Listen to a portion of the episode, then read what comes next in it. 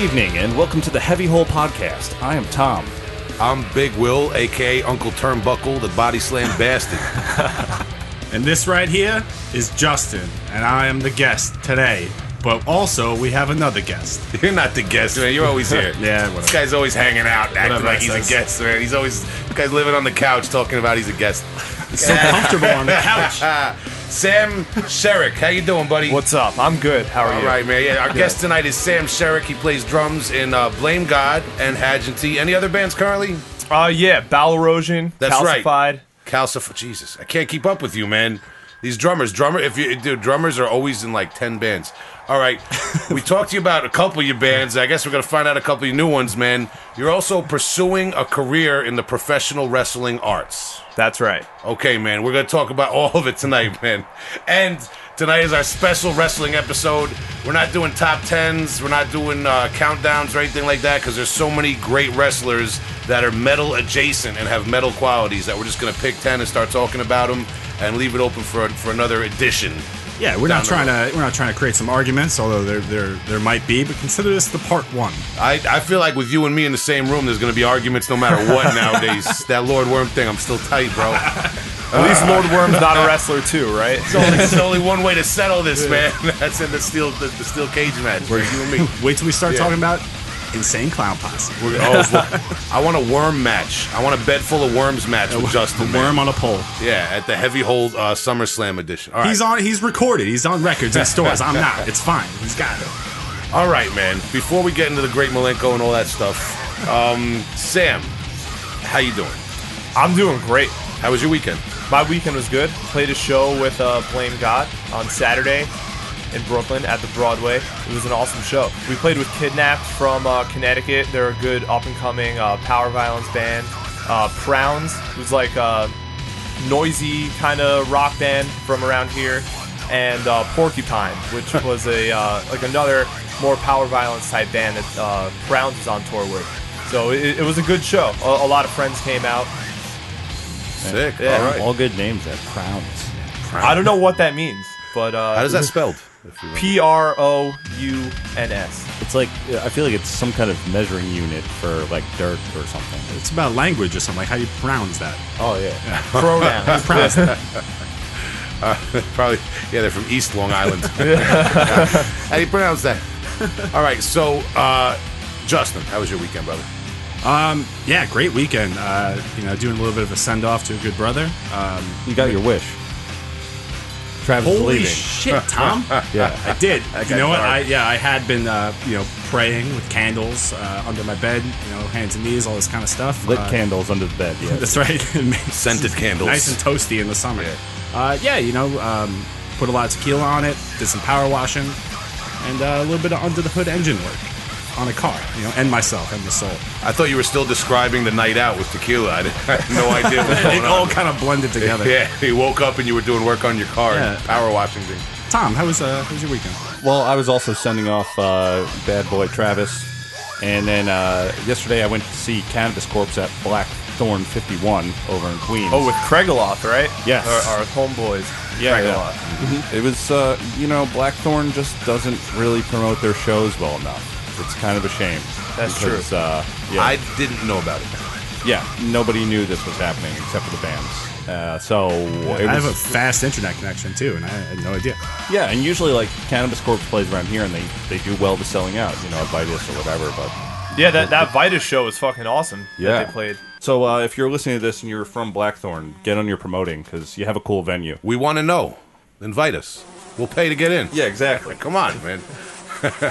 all all right, man. Come on the heavy hole and tell us why you don't want anybody at you. I'm, all right. Well, I'm going to tell you, even though I'm going to tell you why nobody cares about Will's weekend. Well, how was your weekend? man? Caught me off guard there. Come on. Come on. Come on, I just got to keep the show rolling, man. I don't really want to talk, tell you about my weekend anyway. but I went out to uh, the Long Island Antique Power Association's uh, antique tractor and, and power show. Uh, all the way out. He's out there by Mattituck. Um, like you're talking like you take the LIE till it stops and you still drive for like a good 45 minutes, man. You're passing farms and vineyards. And they had like an actual locomotive that they used to use in New Mexico in like the 20s and 30s, running up there on a trailer. Lots of really, da- they had a big saw blade maybe like five, four or five feet or so, man. It was chopping wooden logs like it was nothing. Blacksmiths. They had a blacksmith forging things. I mean, it was uh, it was pretty amazing. It was uh, I was very intrigued. Huh. Yeah. Some more metal work. Yeah, a lot of metal this weekend. Yeah, yeah. I wore an internal bleeding shirt, as is as per tradition to rep Long Island at Long Island, you know. And uh, I also I went fishing today. Uh, the usual spot with the old man. Caught five fish, served them up for dinner. No big deal. It's Beautiful. So that's that's life on Long Island. Yeah, That's a smell. yep. That's why I smell like like rotten clams right now. Good. This tonight in particular. Other nights there's other reasons. You usually smell pearly clean, but I, I do have a bit of it. It's okay though. Yeah. That's what Long Island's all about. That's right. So do you uh, do you uh, breadcrumb? Do you uh, a little bit of lemon, salt, and pepper? Panko chips. Oh, great. go a long way. Also, um, a little bit of the old beer batter is classic for fish, man. sure, you know, yes. and you get get a nice sharp knife, cut them fillets up, man. Take the fish guts and the fish heads and the skeletons, uh, bury them for your vegetable garden. Bing bong, thank you. I listen to black metal too. I can do that. Come on, I'm Take I'm, a picture for your album cover too. I'm a nature guy. Yeah, I'm, I do it You will use it. just like the ancestors of yore. Um, all right, so uh, so Sam, so before we roll uh, any further uh, with the wrestling thing, I want to do a quick update because we've interviewed a few. We've interviewed Haagenti and Blame God at separate times. What's going on with Blame God? Uh, Blame God's got an EP dropping soon, sooner than you think, depending on uh, when this episode might be out. But uh, it's called Power and Control. Uh, it's five songs. I, I guess I'll just leave it at that for now. Let- Okay. we'll- we'll- I'll let the, the music spe- speak for itself. Have you been playing some of the songs live? Yeah, yeah, that, that, that's pretty much been uh, those five songs in order has been like a staple of our set. Um, probably for like the last year. Like when we went on tour with uh, Noise and, and World Peace back in November, we, we, we played all those songs because we had actually just tracked it right before we went on the road. So yeah, you've been sitting on this for a while. Just Yeah. Looking for a good date. Uh, the other yeah. stuff. Uh, yeah, there, there was a, a couple, uh, you know, wrenches uh, being thrown Mm-hmm. in the cog of, uh, you know, just m- member stuff, and then that relaying back to the label. But uh, uh, we'll, we'll be putting it out um, with uh, Street Fight Records on CD, and then um, ho- hopefully. I, I, we were talking to John uh, from Syrup Head about doing doing a tape, so Yeah, I just got a shipment from John today. Of, uh, bonus tapes. Yeah. Very cool. Yeah, man. Great guy. Between John from Syruphead and Adam Rotella, man, I, I have enough cassette tapes to like. If you could eat cassette tapes, I'd be good after the apocalypse. it might, it might, yeah, man. Well, that's exciting though. Like you've been sitting on this stuff for a while. yeah, I, I'm out, really like, excited to get it out. Hell yeah. Yeah. Awesome. What, uh, what about Haagenti, man? Uh, we're uh, working on a full length right now. Uh, Okay. so we, we kind of have it's somewhere between like uh, you know 10 and 12 like songs kind of pre-pro demoed and uh, we're just kind of chipping away at that like writing them uh, practicing them rewriting them and then uh, yeah eventually we'll put it, like cut the weakest songs and put them all together, put it out. Pro- I, I would assume 2020, hopefully. I, I think that, that that's a, a fair time frame for that. You got another year basically. Yeah, You know? yeah. And you mentioned you're playing now in Bowel Erosion and Calcified. And with Haagenti, we're playing uh, with Afterbirth on uh, August 18th at Rams, and then uh, we're playing with Immolation and Blood Incantation September 21st at Kingsland in Brooklyn. Sick, right sick. man. Yeah, looking forward to that Afterbirth show. That's gonna be a lot of fun, man. Yeah. And Bowel Erosion and Calcified. Speaking of, because because those are both bands with Ranger, right? Yeah, yeah. And he's the guy that booked that Afterbirth Haagenti show coming up in August. So could you tell me a little bit about those two bands that you're in now? Yeah, so um, Calcified was a different band. It became Bowel Erosion, and then I started jamming with Ranger, and then we made a new band called Calcified, and then through that, I also ended up becoming the drummer of Bowel See, when you play drums, you got to watch out. They'll snag you for every project, Yeah. man. yeah. Watch them, man. Lots of promises. Yep. Yeah. Write them down. And um, and as if you're not busy enough, being uh, you know the local in-demand drummer that you are, um, you're also pursuing a career in professional wrestling. Yes, sir. Yes, I am. You want to talk a little bit about? Um, well, I guess what are you you're working with a specific federation now? Yeah, I, I'm training with uh, FTW. That's Fight the World Wrestling. We have a wrestling school based out of Bohemia which is uh, in Suffolk County. If you've been to Shaker's Pub, it's about uh, five ten minutes north of that. Okay. And uh, yeah, I, I, I train there uh, at least twice a week, just getting my reps in. Taking bumps. Yeah, taking bumps, filling up my bump card. getting into this because I know I know a lot of people over the years who've kind of talked about this. They want to do it. They get funny in the mosh pit and they think they're going to be a professional wrestler. um, but you have kind of like pursued this to the point where you're now, you you know, you've been you've been through the, the ropes a little bit. You've learned a little bit, and you're out there doing it. What are some of the steps that people might not realize that you have to take, uh, and some of like the training that people like? It's not all just fun and games and learning like uh, you know jumps and slams. and Right. like Yeah. I mean, uh, de- definitely got to have good cardio, and uh, that's. Uh, I, I wouldn't say I learned it the hard way, but uh, for even though it might look that way, my cardio wasn't the best when I was, uh, you know, first getting into it. So uh, I, I worked on that, and then uh, you, you just got to work out, uh, watch wrestling, understand what wrestling is, and uh, the- I don't know, just work hard, just get your reps in. Psychology is a, is a very understated part of it. Yeah, for sure. How does uh, your experience in playing in bands where there might be 12 people or 1,000 people in the audience or whatever, how does that kind of translate over into pro wrestling or your training? Or has it helped like with uh, crowd control or anything like that? Uh, well, I always just go in with the the mentality of like give you know give it your all every time. So it's like you know wh- when you're on the road, you you might be in a city you've never been to before. You didn't know the guy that set up the show. You play, it wasn't well promoted, but you know if there were if four people paid to get into the door, that's people that paid money out of their pockets that they worked for to see you. So you owe it to those people to give them the best performance that you possibly can. And uh, I, I, I think that goes the same for uh, wrestling for sure. Right Yeah, yeah, that makes sense. uh, being uh, fairly new to this and trying to come up in the ranks, have, have you experienced any kind of like hazing or hardening or um, like like just kind of like like you know rejection from older people or more experienced people in the field? Harmless ribs or whatnot? Uh, not yet, at least. I mean, uh, uh, everyone uh, I've dealt with so far has been uh, super helpful. and and and coming into it now in 2019 um i mean obviously i can't ask you what's changed since the old days but you're like a student of wrestling. You've Right. watched it all your life. You, you watch it a lot um you know now just to learn from it like what is something that maybe like like what's an outdated uh idea about professional wrestling that people have and like like like what going into you know, going into it kind of surprised you like oh it's like this nowadays maybe the promotion of it or, or something like that? Well, that it, actually, it, it goes back to the hazing thing you mentioned. Uh, I think, uh, you know, 10, 20 years ago, that definitely would have been more prevalent. But I, I think nowadays, uh, it's a lot more accepting and like, um, yeah, I, I guess. Like the like the old school mindset is like everyone kind of has to be like a strong man kind of thing, and uh, now it's really just if you can like if you have something unique to present and it gets over, uh, people just accept that. Right. It's all you need. You don't Yeah. Need, you don't need to be John Cena. You Right. Can go in there. Look, I mean, like, look at Hornswoggle. Yeah, great, you know? Hornswoggle, uh, Orange Cassidy is another great that, yeah. example of that. Uh, he, he walked into the ring wearing sunglasses with his hands in his pockets, and he, One of the most over dudes right now. yeah, like he'll he'll go up to a guy and like just kick him like that, like like really light, like he, but like the crowd loves him when he's out there.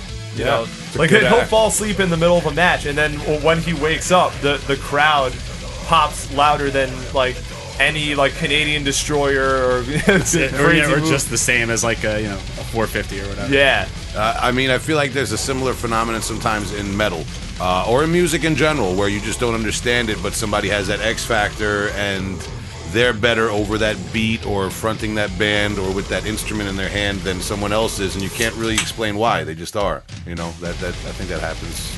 It's you know, gimmicks. Yeah, Yeah. any kind of entertainment, you know, what I man. So, well, we just wanted to catch up with you a little bit um, and pick your brain about that, and maybe you could relate some more of your experiences as we go into uh, not our most metal, not our countdown of metal, but our first edition of metal adjacent wrestlers. I love that language. Oh, yeah, it's- Yeah. I was letting that soak in for a little bit. That is beautiful. All right, man. Well, Justin, once it's all sponged in, I'm gonna hand hand over the reins to you. What we're going to do tonight Run is it we're, around. we're going to build up, We're putting people over tonight. putting people over. We ourselves are doing the job for the benefit of these professional wrestlers who are, as you so eloquently said, metal adjacent Metal adjacent, man. in no Yeah. particular order.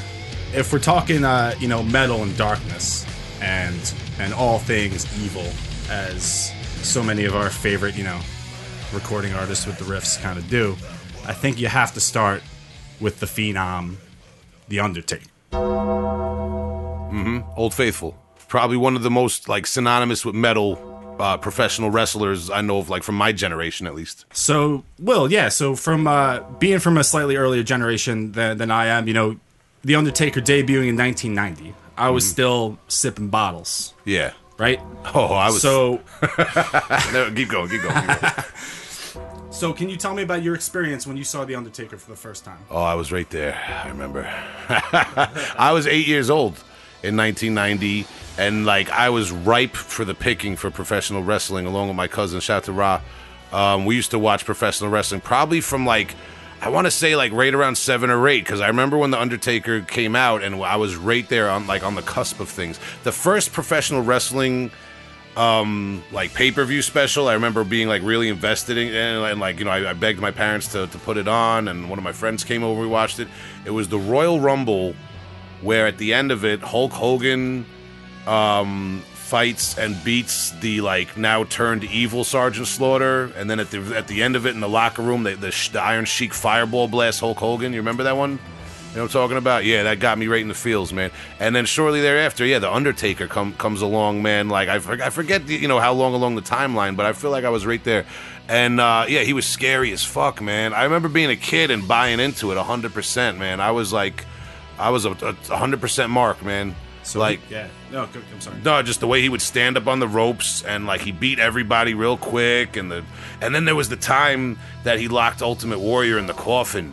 Me and my cousin were like, we bought that. We, we were like, oh shit! Like we were like, I was like trying to tell my mom to call nine one one, like send him to the stadium. You know, something's going. It's crazy. Yeah, it, it is crazy. Uh, so 1990 uh, uh, Survivor Series, The Undertaker debuts uh, as part of the Million Dollar Team. Ted DiBiase was actually the one who brought him in.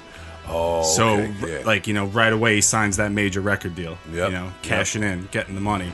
So you know, once he's touring around like that with the big juicy money, he realizes it isn't creatively fulfilling enough for him. You know, as you would. Come in, Paul Bear. now, Paul, Bear. Paul Bear is the uh, the executive producers of producers, um, really creating or helping create with the Undertaker the dead man persona that has been so legendary, which allows like even kids today to you know just be mystified by by the lights and the the, the bell that rings and the smoke and all the stuff. And uh, for yeah, for me, I mean, it was like uh, being being a young child, uh, you know, watching Saturday morning superstars and everything like that. Uh, the Undertaker being a dead guy, you know, that you like, a, he's pretty much a zombie. You know, he's from Death Valley, you know, all this stuff. Oh, I believed it all. It, I'm it, like, it, wasn't supposed to be kid friendly. Yeah. But we were all cheering for him, and he was a Yep. good guy. Um, I remember sitting on the beach, uh, going through a, a pack of cards, pack of wrestling cards with my mom, and I was like, you know, why why do I like the Undertaker? He's such a bad guy. And she's like, well, Justin, you're supposed to, because he beats up all the other bad guys. It's like, Thank you. Yeah, he's you know he's like uh, he, he's like he's like Iron Maiden. You know what I mean? Like they're they're sick and they're kind of evil and dark, but they're like better than all the other metal bands, and they affirm your life.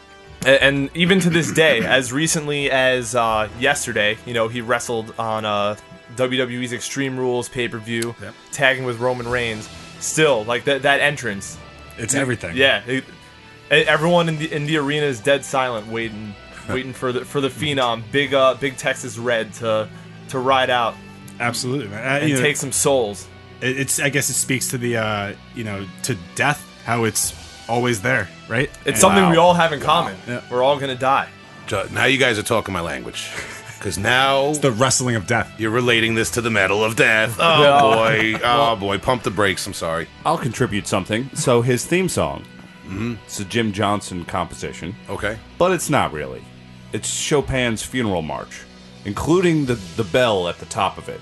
It's on the sheet music.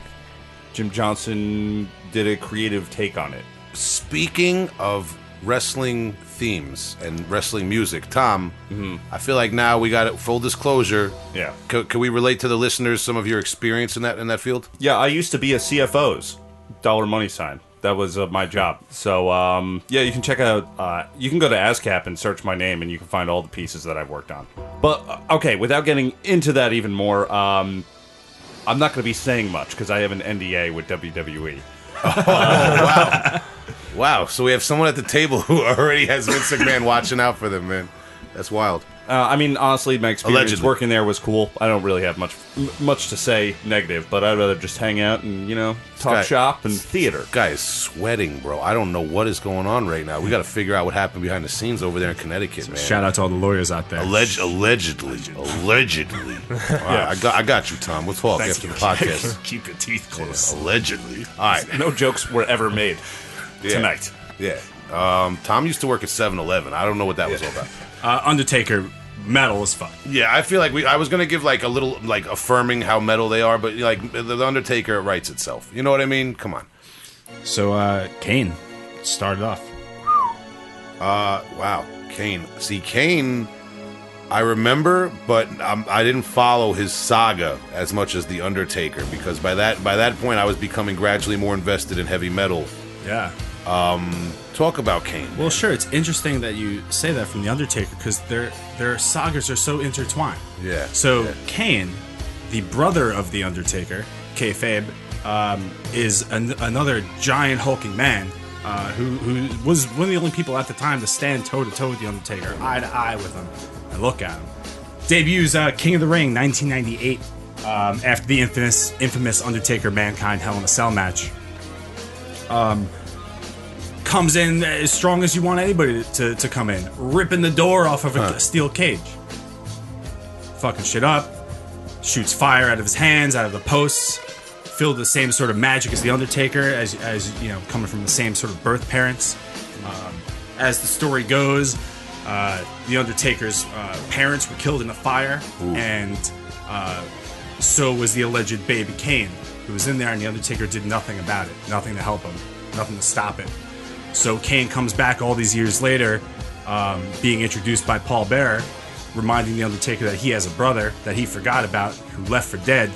Kane comes in, and he wants he wants revenge. Yeah. he wants a piece of that ass in the worst way. So you know, the same sort of like magical, mystical fire and brimstone, as Jim Ross so eloquently put. Uh, very, very uh, few things more metal than the Big Red Machine. Kane. So I mean, may I? Uh. Uh, the story you just described, yeah, you can take that as metal, but you can also take that as like soap opera. And I'm not going to bring up that term again because I know that the unlearned of the wrestling world will say, "Oh, it's just guys soap opera," you know, which is But not us true. wrestling fans are sensitive towards that term. Yes, and that's why I'm not going to bring it up again. But this is the exception. It's just this this family drama unwinding, well, essentially. Well, let, let me pose this question to you two guys then, because I, because I, you know, as I said, like Kane was a little bit like like towards my time of like weaning off of pro wrestling. How is Kane uh, deserved to be included uh, in this show? And I'm not I'm not contesting this. I'm asking you. Uh, as as as his own like metal adjacent wrestler, and not just like a, an attachment to the Undertaker saga that they kind of were trying to keep the keep the money trail going. I, I would say he's committed some of the most heinous, barbaric acts in the world of professional wrestling. Talk about it. Uh, well, he electrocuted Shane McMahon's testicles with a barbed uh, Ba- it was uh, a car battery. Yeah. Okay, Cock and ball torture. Brodekin, Yes. cock Yeah, and yeah. ball torture. Yeah, okay. Now we're getting metal. All right. He has, uh, Yes. he has set Jim Ross on fire. Now in we're the- in the talking, man. backstage Immolation. All right. Yeah, yeah. This is yeah. This is what we're looking for. Okay. He has also set the Undertaker on fire while he was in a casket. okay. A couple of times. He has used magic in the middle of the ring Mm-hmm. to shoot lightning bolts at various stage props, the the Titantron, the WWF flag, the announcers table Uh-huh. that explode into flames. Yeah, that's a, a cool bit. Okay. So whereas like the Undertaker is more zombie-like, Kane is more like just like a demon or a like a witchcraft Yeah, He's a pyromancer. type of yeah, pyromancer. Kane is a he's don't take the I won't say He is a fiery version of Michael Myers. Ah, He just like keeps going and going and going. And when you know when he had the mask on, you couldn't you couldn't even hurt him, couldn't touch him. He buried his Paul Bear, his his best was it his father at the time. I believe that, that Yeah, it his came out father. that Paul Bear. Yeah. Paul Bear had did it did the dirty with, with the Undertaker's mother. Ooh, boy, that's dark. This came later. This came later on. the only other fiery orphan I can think of that is a Little Orphan Annie. Sure, She would never bury Daddy Warbucks. this is why Annie's not on our metal list today. He buried his newly crowned father, Paul Bear, in a case of concrete. Watch it happen. Press the button, eye to eye. Okay. Metal shit. Yeah, so Kane, extremely metal. Yes. Um, moving on. We got a lot to get through. It's time! It's time! It's Vader time! So, Big Van Vader, born Compton, Straight out of Compton. straight out of Compton, Straight outta grew up on, on the mean streets. 1955. Vader came out 450 pounds out of his mother Now in Compton. Now, now we're talking. Jesus, what a sentence. Uh, Va- one of, if not the best super heavyweights professional wrestling has ever seen. A man of his size, with that agility, able to moonsault off of the top rope, unheard of, a, a complete spectacle. Amazing. This man was uh, drafted uh, by the St. Louis Rams uh, as a center, uh, played pro football until he hurt his knee. Not very metal, but the other part, very metal. He was Frankie's dad in Boy Meets World. And it's super metal if you're a good father Wow. Wow. Appeared right. in a bunch of episodes. Also in a 1996 episode of Baywatch. Okay. We're on the beach. Yeah. Saved the lives. Let's talk about the Mastodon, that that giant smoking helmet he wore to the ring. Uh, that's uh, oh, so Big Van Vader. Yeah, Yeah. because because all, Let's go. all these facts, though relevant, not supporting metal. Well, sit back right in your chair right there, Will. Okay. And let me finish painting this picture for you. Okay. It was 1977. Okay. So uh, Vader had a had an amazing run in, in New Japan Pro Wrestling from '87 to '92. Uh, three-time IWGP Heavyweight Champion. Uh, if you don't know what that is, find out what that is, and you see where your metal lies. Uh, beat down Antonio Inoki so bad in Ryogoku Sumo Hall that the fans rioted, and the Sumo Hall banned New Japan for uh, for a few years after that. Wow. You can't run shows here Okay. because he beat him down. Now we're talking. We're talking riots. Bigger in Japan and more appreciated in Japan than the United States, much like heavy metal music. in a brutal match with Stan Hansen in Japan in February 1990, um, where Stan Hansen, swinging his bull rope around with his terrible eyesight, broke Vader's nose with the rope before Vader even even entered the ring. After they're they're duking it out a bunch of stiff shots back and forth, Stan Hansen gets his dirty thumb in Vader's eye and pulls his eyeball out. Do we have video of that? Pull video up. I'm on a roll right now. Okay. So, uh, you got to think that Hansen's just super jealous of somebody with really good eyesight, right? That's a little bigger than him. and can steal move. his eye. He's trying to take his eye. Yeah. Um, Vader, Right out of his skull. Vader in the corner of the ring with the palm of his hand pops that eyeball right back in the giant face of his and finishes the match. Okay. The match goes to a no contest, but you, you know who fucking won that match. Bing bong. Yeah. The metal shit that Vader did. Yeah, that's metal. That's metal. Okay. You got his WCW feud with Cactus Jack. One of the most brutal, hard hitting feuds that, that there was in WCW at the time. Uh, they had a match that was so violent. Actually, on Cac, you know, they, they kind of didn't let Cactus Jack uh, uh, on another WCW pay per view after after one of the matches. Really, it's him taking all the bumps. So, um, in WCW, he's managed by Harley Race. Harley Race only picks out the most metal people to to endorse. Takes on Sting. Pretty metal. They have a great feud. Hits Sting with a Vader bomb in one of their matches. Breaks his ribs. Ruptures his spleen. Can't handle the mass of the Mastodon. Keeps going. Anything, you know. Chime in on Vader. Uh, yeah, he sounds like a walking cranium song. You have signed on to enter Papa Shango's world, and that world is a very dark world. Next up, most metal adjacent for this point in time right now, we're gonna have to go with Papa Shango. I was scared of him when I was a kid. Terrified. Definitely, Yeah. the undisputed pro wrestling master of voodoo and the black ooze, Yeah. came to the ring carrying a smoking skull, wearing a necklace of bones, and you got to assume that all of those are from human origin. What do they call shadow matches? Right. I don't know. Bump. Yeah. what- what- Oh well, dark, matches. matches? Dark matches. Yeah. Dark, yeah. The dark. Yeah. The bones from the dark matches. Bones from the Yeah, jobbers, yeah, yeah. it's just all around his neck. Yeah. Jobbers. Uh, made his debut February 92, uh, but the big splash happened uh, that WrestleMania, April 5th, WrestleMania 8, where he interfered in the WWF title match between Sid Vicious and Hulk Hogan. Uh, he was a little late on the to the run in on the spot because he's uh, doing that dark voodoo backstage. You know, couldn't interrupt him at the time. Pretty metal. Uh, while he's out there putting the boots to Hogan, Ultimate Warrior makes the save, uh, but it really wouldn't save him from the wrath of Papa Shango going forward. Uh, later that year, War- Warrior just gets some of that heavy duty voodoo duty. I want to say, uh, Papa Shango had his sights set on him, trying to capture his soul, his essence, his power. Puts the curse on him. Warrior falls to the ground during an interview with Mean Gene, convulsing, stomach hurts, Yeah. black ooze everywhere. Papa Shango's just laughing in the background. He know he know he, he knows what he's doing. Yeah. he's got it won. Now, unfortunately, that feud never came to the to the head that it was supposed to, because uh, Ultimate Warrior might allegedly have gotten fired for uh, steroid usage. Uh, Allegedly. allegedly later that year, but we know what the real story is. It was vo- voodoo. It was Papa Shango put that voodoo on him. He put voodoo on the drug test. Sent him out there. I had, it. you know, I had a similar thing happen to me on a drug test allegedly years ago. I, I stand by that that it was voodoo.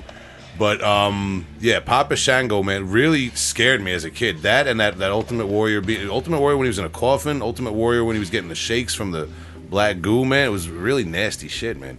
Um, this guy, he was all I forget the guy's name, but he was also uh, what was, what was his name? He was the, The pimp. Godfather. The Godfather, right? Yeah. So he's like, uh, I mean, that's pretty. That's that's kind of like almost like Slam if you think about it, because he's like all evil and scary and everything, and then in the background he's really just a pimp.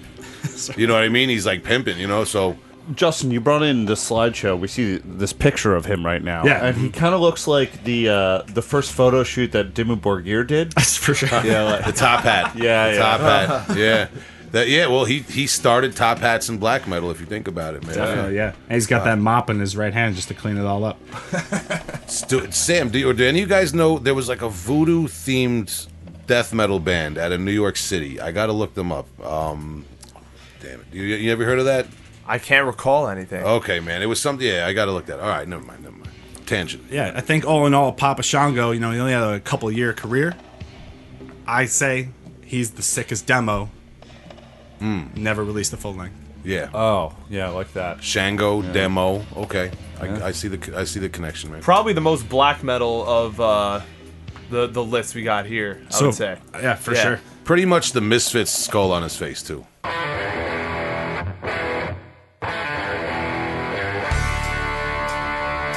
Cactus Jack, All right, now we're Long talking. Island hardcore. Yes, sir.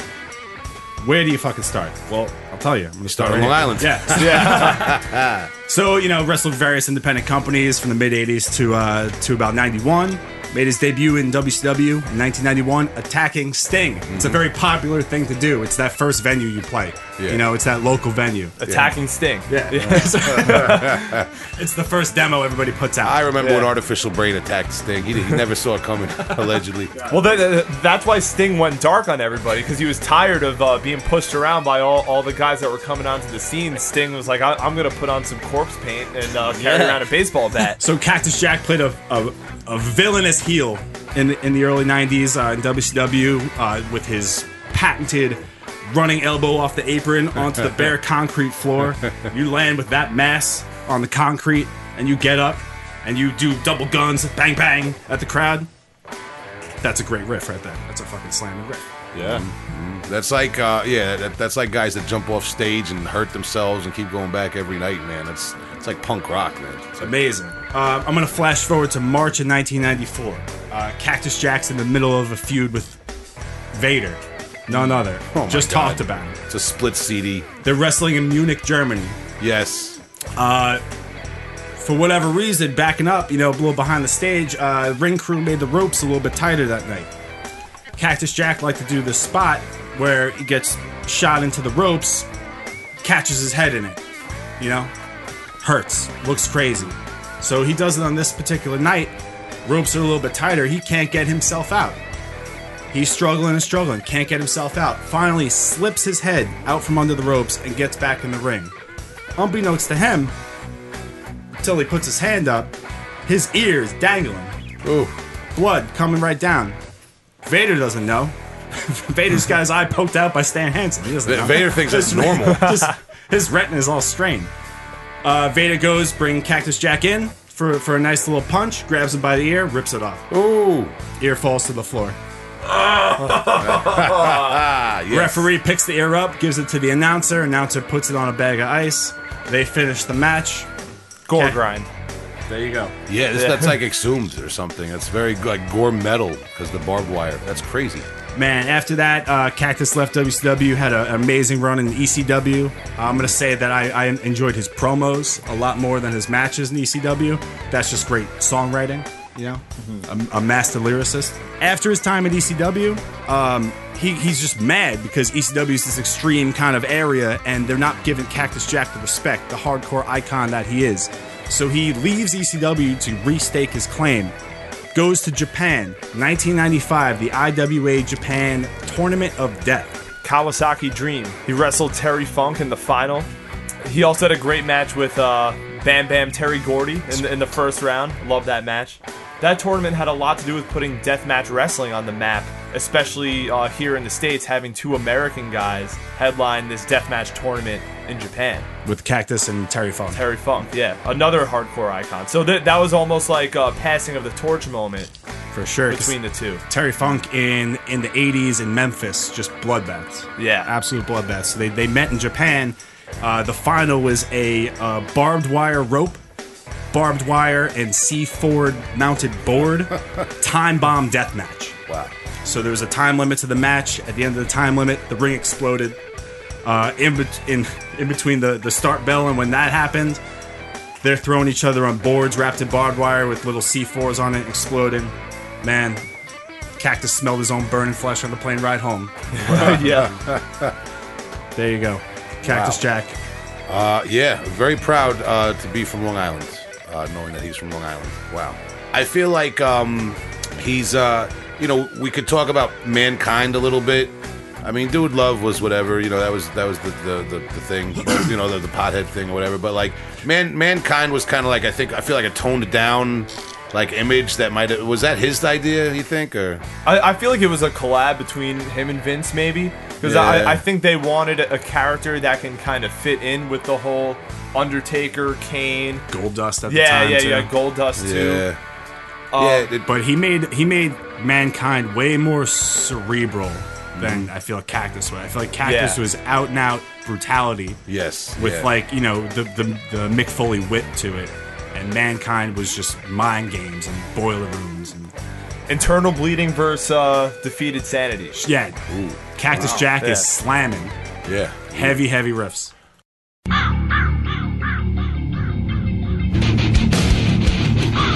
Man, Raven is like we're gonna like we're getting into grunge right now, you know.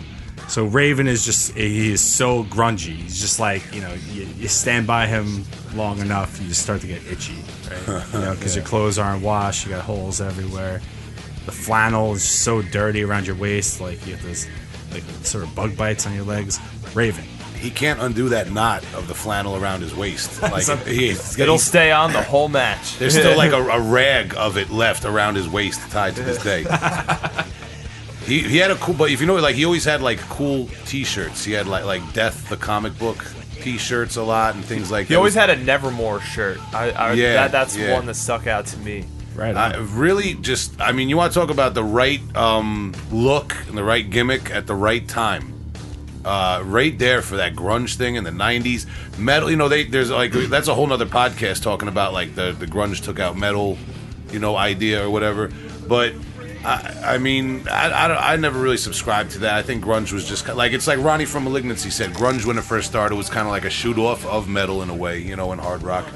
And the thing is, if you look at Raven, like Raven is one of the guys I know a little bit more about. Um, because I definitely watched ECW, uh, especially towards the beginning. But he, I remember when he was Johnny Polo. Yeah, man. Managing uh, Adam Bomb. Yeah, yeah. So he was like he was the he was like a preppy. You know Yep. what I mean? He was like the rich kid. He actually ended up working for Vince McMahon up at the WWE, or, or I guess back then it was it was still WWF, whatever Mm-hmm. it was, offices. He got like a production job, making a lot of money.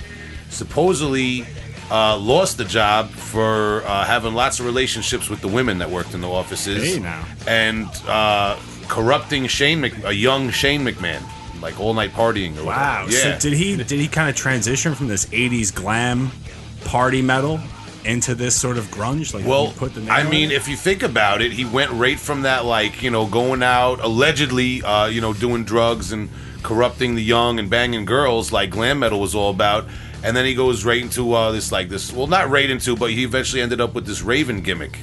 Uh, and he's like grunge, you know what I mean? And if you think about it too, like, we talked a little bit about the ECW.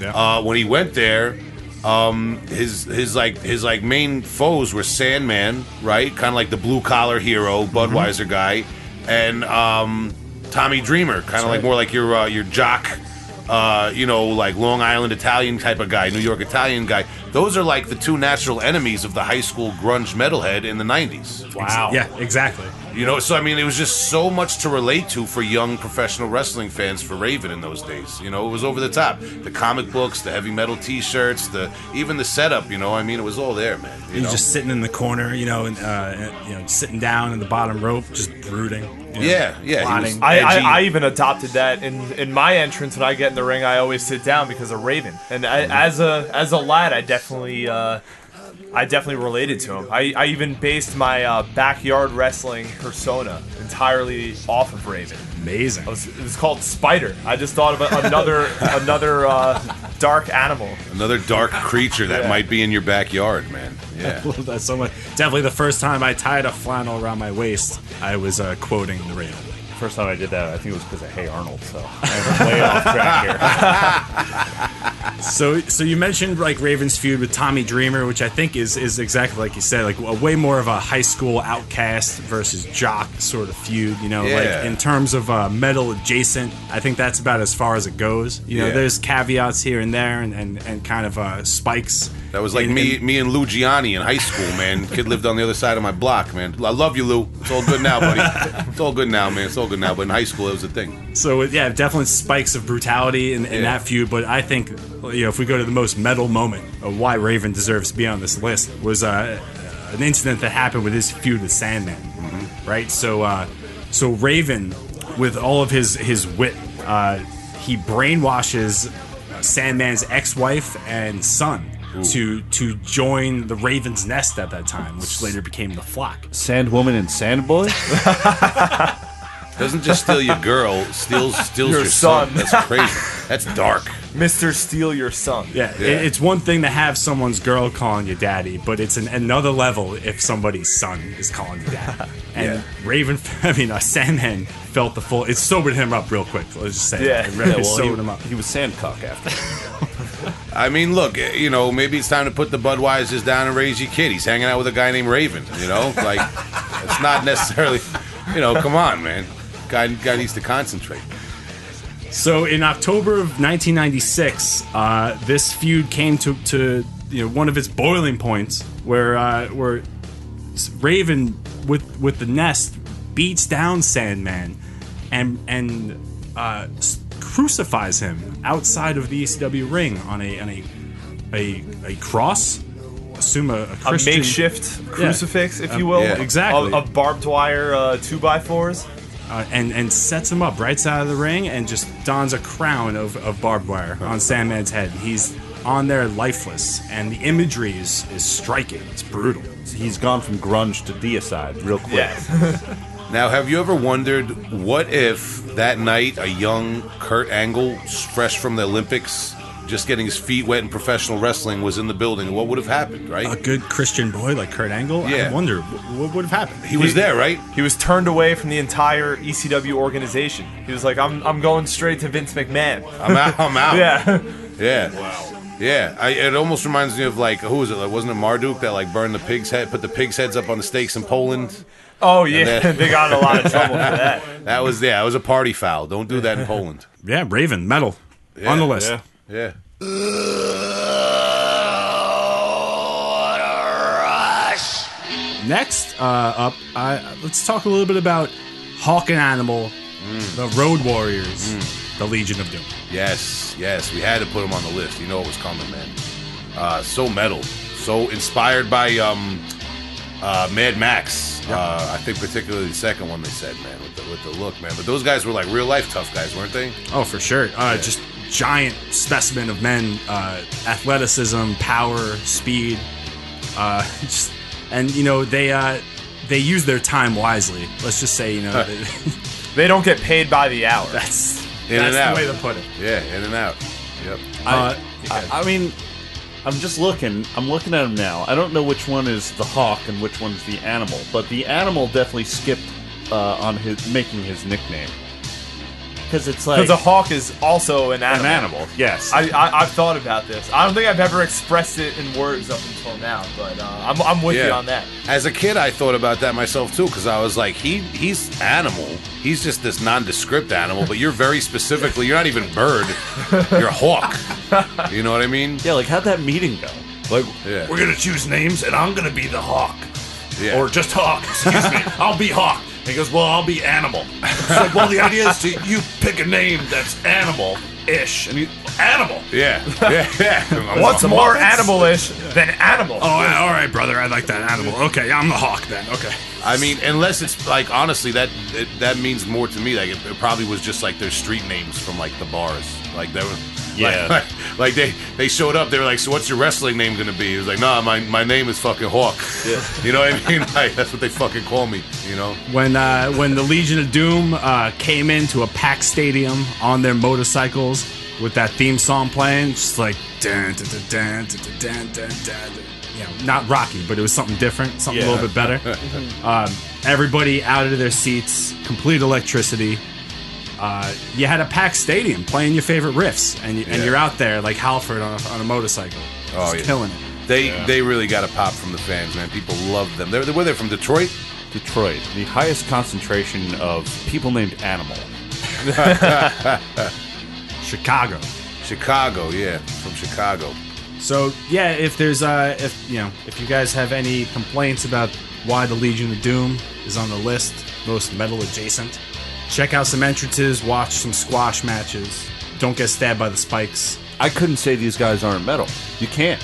They showed up, they beat ass, and they left. They Yeah. they, they, they didn't uh, try to you know work you into an arm wringer and uh, head scissors from there. They just uh, they just clobbered you. Yeah, kicked your ass. Yeah. Just uh, an album packed with thir- 30 second songs.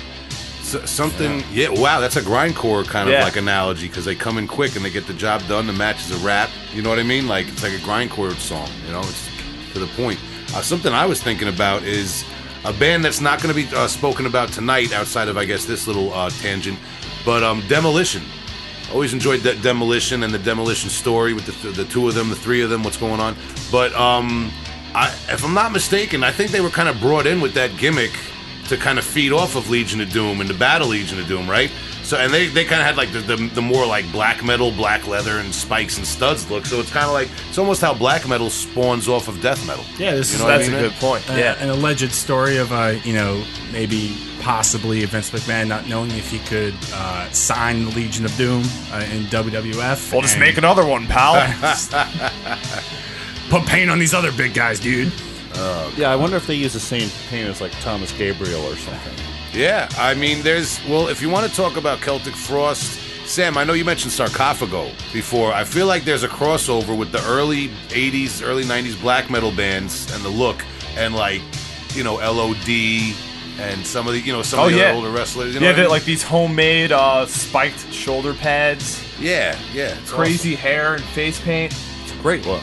Awesome. Kind of like uh, you could tell that they're just kind of like they have their own ideas about it. Like it's not informed by uh, like nowadays a lot of black. You know, you see black metal bands. You see one. It's informed Paint. by the the one that Yeah. came before, but uh, Yeah. yeah, But they got- Sarcophago was you know blazing a new trail. Dude, they got Coming zebra zebra print spandex pants. Well, on fun there. fun fact. Actually, Road Warrior Animal started the company Zubaz. Oh my god. And Zubaz i- are those zebra pants that you see that so many pro wrestlers wearing. And He started it? it? Started the company. Oh my goodness. Wait, that changes the whole game. Well, there's nothing more metal than slinging merch.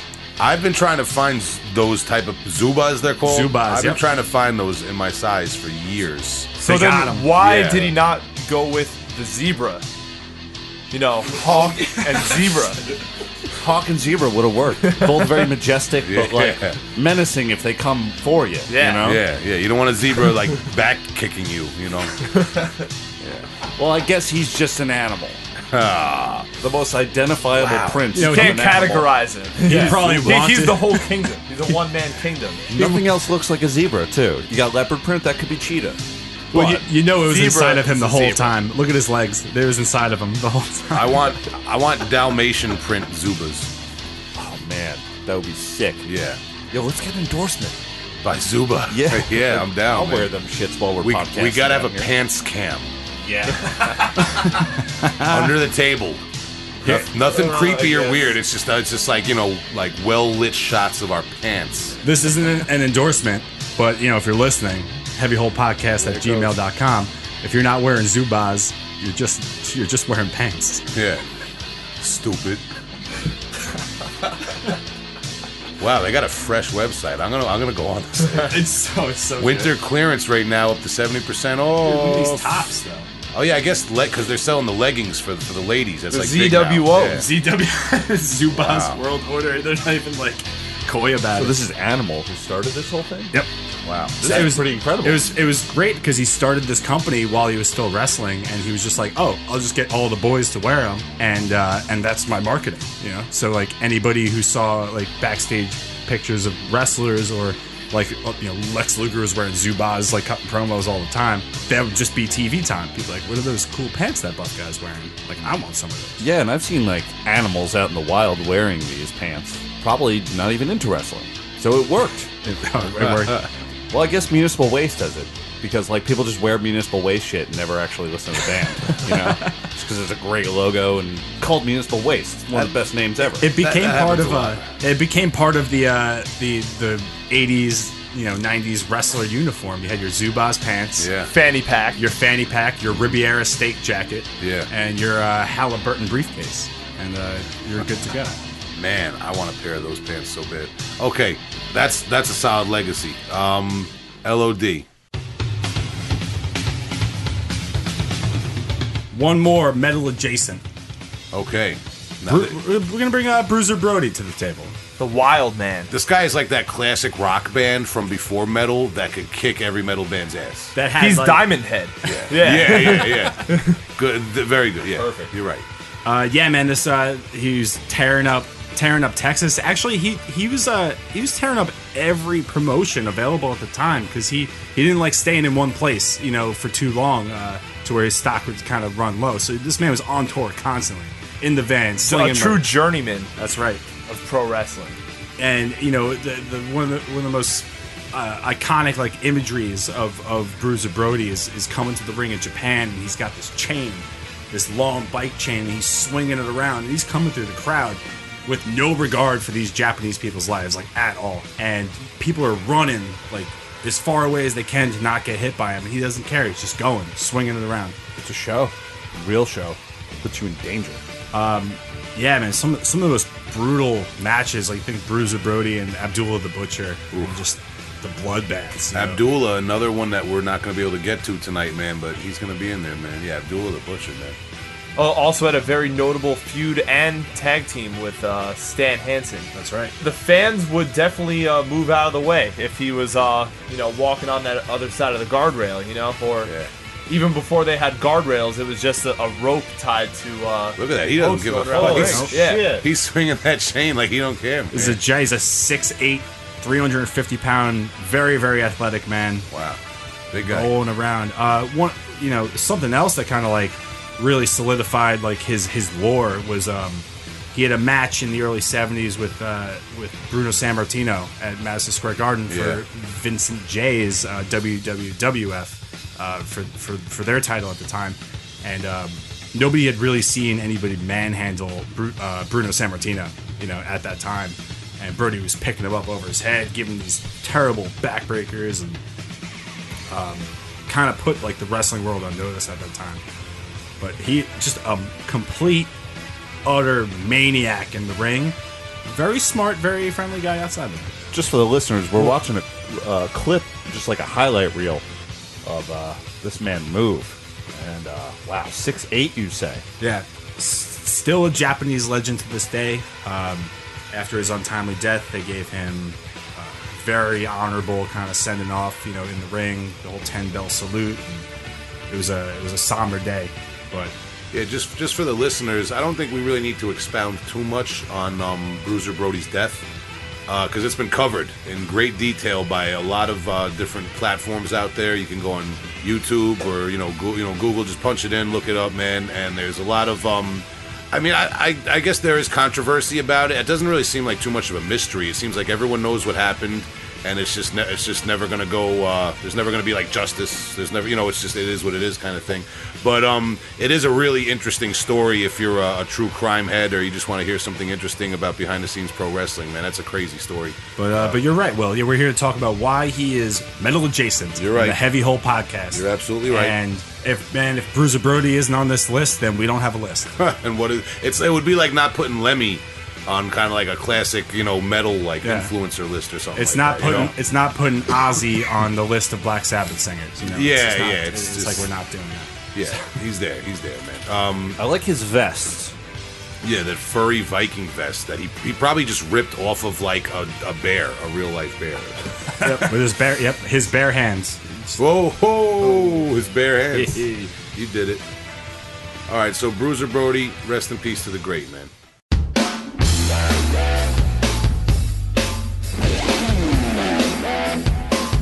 Next up, Heavy Hole Podcast, metal adjacent. We're, we all we all are kind of metal adjacent, right? But we're I- professional wrestling. I yeah, I I'm gonna say metal adjacent, but I'm gonna say this next one. Just she is metal. take take it away. Will. She's in the metal universe. This was my personal like top choice to include on this episode. Luna Vachon, uh, stepdaughter of legendary uh, wrestling legend, uh, more re- legendary legend. more, he had double that legend because he was. It's worth- More- it's- he deserves it. Maurice Mad Dog Vachon. Um, I think I forget exactly what happened. I think I think she was the adopted daughter or something like that. yeah, somehow it came to Yeah. like she was like the stepdaughter, you know. Yeah, but but he kinda took her under the wing, Yep. trained her up, um, and she kind of like uh, adopted his persona, a lot of like his type of attitude and, or whatever. Um, and her, her she wrestled around a little bit, but um, I think it was like it was it was uh, well was it wasn't the WCW yet, was was it? Or was it the NWA with uh, Kevin Sullivan? It was before, yeah, before she had joined WCW. She was, uh, she was like rocking some Southern territories. Yeah, she was doing the start out thing. Uh, you see pictures of her; she's kind of like not so crazy looking yet, or you know what? uh, But then, yeah, the, the the the Kevin Sullivan Army of Darkness. You know the story? Like she was like she was like in the in the in the crowd, or she was like a reporter or something. They turned her evil. Yeah, go for it. Yeah, I, I think I think she she first came on as like a reporter or something like that, and Kevin Sullivan sucked her into the evil like you know his army of darkness that he was building. Because Kevin Sullivan, another guy that we um we should talk about on a future edition of these metal wrestlers. He's like the more like maybe like the black metal Yeah, yeah. wrestler, Yeah. satanic creepy guy, man. If you want to another interesting wormhole to go down with the wrestling thing, if you want to find like some more occult creepiness, is Kevin Sullivan, man. A lot of weird stuff about that dude over the years. But he did put Luna Vachon on. This is about Luna. Um, most metal thing about her uh, that I didn't even know until Justin did the research. Um, you want to talk about that? Sure, yeah. So like, uh, you know, in the '80s for uh, she for the, the thrash metal band Nasty Savage, uh, she she did backup vocals. Mm-hmm. Yes. You know, she appeared on a track uh, called Triple XXX. Yeah. Is that nine X's? I don't know. Right? yeah. The, But- ma- the math adds up. Yeah, it's a, a fucking very heavy thrashing song, you know, and she um, she's doing some some backup kind of, you know, like I want to say more of like a texture kind of like moaning sort of thing, you know, like in, in, in Proto black metal. Yeah, you- I, yeah. I feel Yeah. like That's she's a good way to put it. I mean, dude, when I when I pulled up today, you guys were watching a video of her cutting a promo, and it just sounded like if you isolated the vocals on like a four or five minute black metal song. It really did. Yep. Yeah. Her voice was like a really passable black or death metal singer's voice from like the 80s or 90s. Yeah, it's like uh, it's like early uh, Bach. Yeah. like that's what she sounded like. Uh, Yeah, I mean, I was really impressed. I was saying, like, you, it would be very easy, conceivably, to to cut this up and put it over a metal song like people do nowadays with things. But um, yeah, she was fucking metal. She was she was known for being a little bit of a loose cannon, um, you know, in her private life and stuff like that, man. Uh, you know, and uh, she was also known for um, she had a big run with Bam Bam Bigelow as his like manager, lover, whatever that was all about. Bam Bam fell deeply in love with her. How could you not? Is there his, Managing his is main hard. squeeze? you know? Yeah. Um, uh, you know, later on, you see her teaming up with with Goldust. The, I, I the artist formerly known as Goldust. I wasn't watching wrestling so much. I, I actually remember I first saw her when she was like Shawn Michaels' valet. The whole when she came, she she went up against uh, Sensational Sherri. WrestleMania nine. Yeah, yeah, that whole thing. Debuting as Shawn Michaels valet at WrestleMania. Yep, That's a- big. After Yeah. Shawn Yeah. had, uh, had had dumped Sherri, she came in, instantly had it out for her. Ended up attacking her after the match backstage, and then just cuts this towel. Yeah, yeah. I mean, sick promo, sick gimmick, sick personality.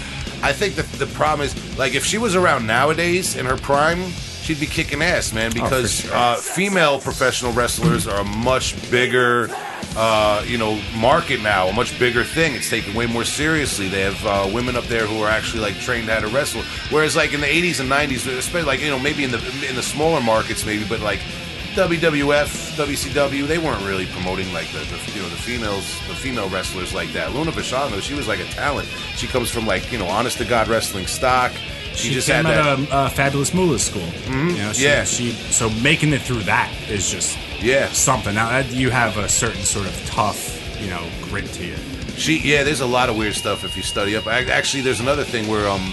I think when Vince McMahon wanted to bring her in as Shawn Michaels' valet, they had to track her down, and they said her own family didn't know where she was. They had to send out a private investigator, and she was working as a waitress in Florida. So who knows what was going on, man? But yeah, just a re- really interesting character.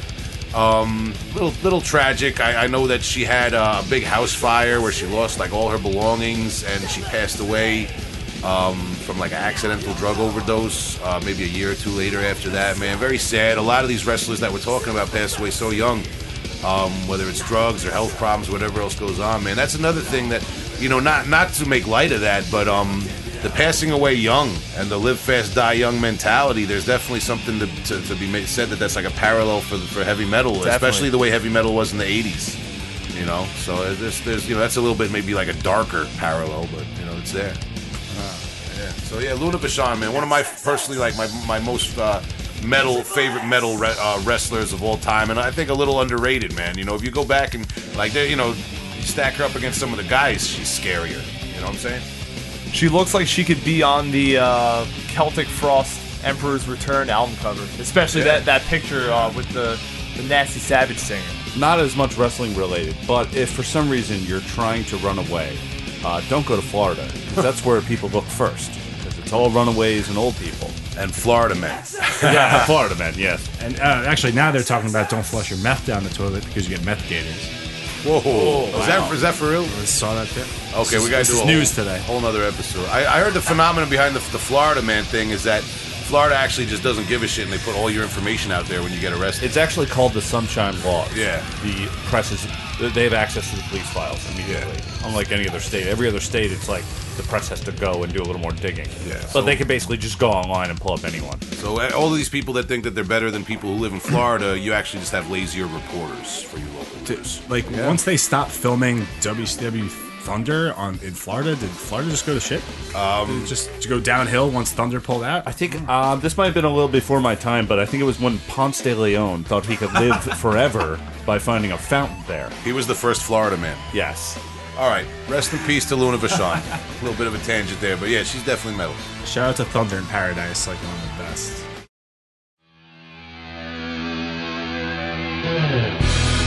Well, if we're if we want to talk about brutality, Yeah. then this is a, this is a good note to end on. Uh, we're talking about Atsushi Onita, if I pronounced that correctly. Uh, it looks like he did.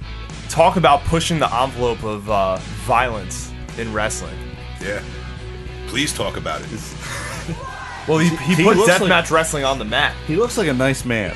from here. Te- I don't know much, but All right. Well, see, th- this is something I, I don't know about, and the listeners can't see this. He's he's uh, uh he's a really sweaty guy holding up two middle fingers, smoking a cigarette, hair all fucked up, leather jacket. Um, kind of looks like your typical like you know metal punk uh, guy from like the eighties. He's got a kiss patch on his jeans. Yeah. yeah. He looks like a member of Guitar Wolf. Are you guys familiar with Guitar Wolf? Uh, he, he looks like what maybe they base their image off of. He looks like the real life version of Guitar Wolf. Yeah. He's the Guitar Wolf. So, Sam, I feel like you know a little bit about this guy. Yeah, so he, he uh, started a wrestling promotion called uh, FMW that uh, really put um, deathmatch wrestling at the forefront. And uh, I, I would almost compare him to like a carcass. He- like he's like the carcass of pro wrestling, bringing Okay. uh, gore to the the forefront of the the audience. And uh, and also deathmatch wrestling in Japan, it's not like it was some niche little subculture like like how we experience it here in the states nowadays. Like like they were filling up arenas, doing like these huge outdoor shows and pools. Sam, I need to back you up right here. Pretend I'm in the room. What is deathmatch wrestling? Fair, yeah, fair enough. What is a death match? A death match, I mean, it, it, essentially anything goes, like a hardcore match. But the wrestlers, uh, well, either the wrestlers will bring certain weapons, or they will already be set up in the ring. Okay. Or there will be structures built from things such as uh, barbed wire and light tubes, and uh, you know sometimes uh, explosives would be thrown into the mix as well. De- deathmatch is, is more of the like you know I, like building off of what you said uh, it's the state of mind of the wrestler it's the it's the willingness and and and the drive to Be within an inch of your own life Yeah, and bring your your- opponent there as well. exactly put your body completely on the line you know with with with the hopes of telling a story of uh of just you know taking it to the absolute edge the absolute limit of of, of like the human experience of, of pain of, of brutality and what onita did was he created this company based off of uh, what he saw uh, going on in, in Memphis with uh, with the Funks, you know, Terry Funk and Dory Funk Jr., um, and and brought that sort of blood and brutality to Japan, and and the Japanese culture kind of ate it up. So when he started FMW. Uh, um, FMW was kind of it was like split between deathmatch wrestling and like sort of a, a martial arts like showcase, kind of like Pancrase was, and uh, the deathmatch stuff just completely took off. So you know he's wrestling um, uh, Tarzan Goto in the first ever exploding barbed wire match, which is the ring is surrounded by a cage, you know, 10, 15 feet high uh, of barbed wire, electrified. So if you touch it, you get zapped. wow, is this a, uh, AC or DC current? I, I I don't know about ACDC. It sounds more like sounds more like Kiss meets GG Allin. Like it's got the Yeah. pyrotechnics and the spectacle of it all, but Absolutely. it's like it's just blood and cuts and piss. It's just fucking crazy. If any of the listeners are familiar with uh, CZW, uh, Combat Zone Wrestling, uh, that is a, a direct descendant from FMW and what's going on, and uh, and that whole deathmatch culture. And uh, you know, Onita has has as much, if not more, to do with bringing that um, to the forefront, or even to be considered a legitimate style of pro wrestling up there with like Lucha Libre or your Catch as Catch Can. Um, as, as like Terry Funk or, or Cactus Jack or any, anybody like that you know, I, I love the the little fact of, uh, you know, he was, you know, I don't know if it's if it's uh, proven legend, but but what he says, the innovator of the barbed wire bat wrapped in bar, uh, barbed wire baseball bat, wrapped in barbed wire. It's twice. It's wrapped. And he was the first guy. Yeah, to bring that to the ring and use it allegedly. I'd Uh, believe it. I believe it too, and it's a it's a staple. It's an icon of, of wrestling. You know, in the '90s in WWE, WWF. You know, that still can show up today, and everybody oohs and ahs. And That was my favorite item to get in uh, WCW NWO Revenge for Nintendo 64. Yeah, that was a great wrestling game. press that yellow up button right by the crowd. um, So all right, so I see something else at the end there that, that's very intriguing, although maybe not not necessarily metal. Maybe sounds almost more like hip hop, like something like like like Wu Tang style or something, man. Like if Ghostface was was in the mix or something. This guy was a politician, Yeah, so he uh, and uh, yeah, go ahead, go ahead. yeah, ahead. so after um well, you know, first there's there's this claim, you know, and uh and I love I loved reading about it because it's like he's like uh it's it's like Onita claims as Scott Steiner that he um slept with over 20,000 women, okay, right? You know, the the Wilt Chamberlain sort of thing. And like keep that bat away from me, brother. Like if you say so, like that's fine. Like I believe you. No problem. Um, but he did get into uh, into politics after his uh, wrestling career, um, or his his maybe his fourth or fifth retirement from wrestling. Got into politics and uh, had a brief stint um, in in uh, you know the name is escaping me, but some Japanese house of government, you know, if you will. So he uh, his his political life was cut short following a sex scandal, which we, he was alleged to have uh, used government facilities uh, to facilitate a threesome between a government worker and a porn star. It does belong to the people. And also some quick math. So you got 20,000 women. Let's say he has a 25 year sexual career. Um, that would mean uh, 2.19 girls a day. Is that doable, you think? I mean, I'm, I am I am sick at least four or five days out of the year. That that's that's incredible. you two. Well, uh, what are you like cutting the third girl into portions? Well, no, I'm just, it's an average. Because that would be extremely death metal. it would yes. Whoa. Okay. Of the electric This is his uh, legendary match with Hayabusa in the exploding barbed wire cage. Yeah, so for the listeners, definitely check out this uh, Hayabusa Onita match. Uh, I think it was Onita's first retirement match in the uh, exploding barbed wire cage. Um, it's metal. The, the, not only is the barbed wire metal, but the brain inside of this man Onita oozing metal Um, on the list. what year is this? I'm just curious I want to say 95. 95. 95. Wow, that's that's um, he's late on hair. 'Cause that's that's uh 89 to 90 hair, and then Well, maybe that's what was popular uh, in Japan at the time. I- For all I know. oh So- my goodness! So the ring has just exploded. Oh wow! and Gene Simmons is about to walk out and start playing God of Thunder. no, it's amazing. Um, I, I highly suggest uh, checking out some Onita matches um, if you have the stomach for deathmatch wrestling. it's it's like a it's like a you know Are you piss brutal album enough? cover. Yeah. Yes. this, this is this harkens back to the album cover. Uh, Yeah, the Gore album cover. Exactly. I, I got something else for that later, but okay. Yep. Oh damn! So with with the illustrious career of Onita, that brings tonight's metal adjacent professional wrestler uh, list. All right. Yeah. Ring the bell. We hope you enjoyed it. Um, we're gonna try to do this again in the future because we obviously didn't cover even like half or a quarter of like all, of all the wrestlers we wanted to talk about. Um, but for those of you who don't care about wrestling and tune in for metal, uh, are we gonna talk about some albums? Yeah, but uh, actually, before we do that, now I don't want to put up like an official list or anything because that's not fair. But what's like out of the ten we just we did? What's like your personal favorite? Like everyone or most metal you would consider subjectively only. Well, I think I already said it. Uh, Luna Vachon and being on the Nasty Savage song and her vocals like really drove it home for me. Yeah. Yep. It, it's pretty hard for me to separate the metalness from the just overall, uh, you know, pro wrestling quality from like a fan's point of view. I, I would still have to just go with the Undertaker, just for his, um, you know, just his pro wrestling ability and just the, the the aura that he carries. Yeah, I'm gonna have to agree with you and say the Undertaker because the discography spans many Yes. genres of metal.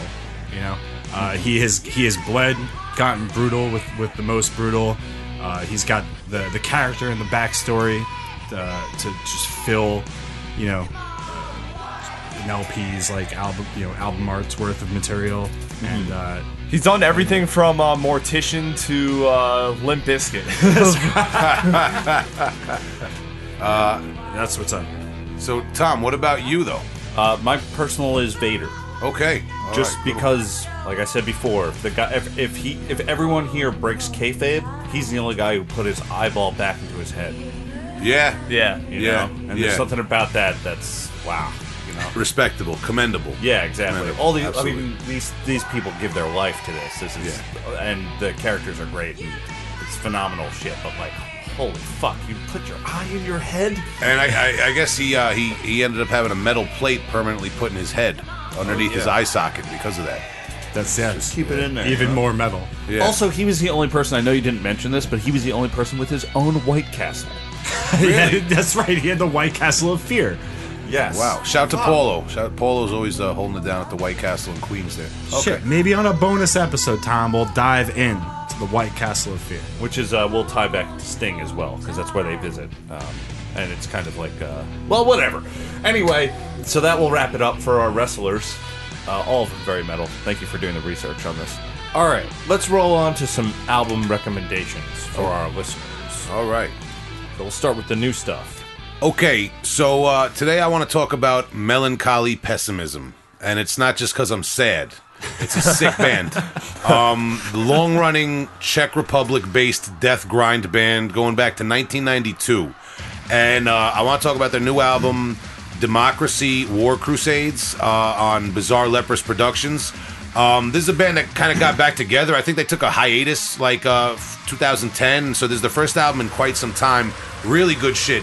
Uh, they just do that like fairly typical of the Czech scene where they blend grindcore, hyper blasting, brutal grindcore with death metal elements uh, for this kind of like super blasty death metal.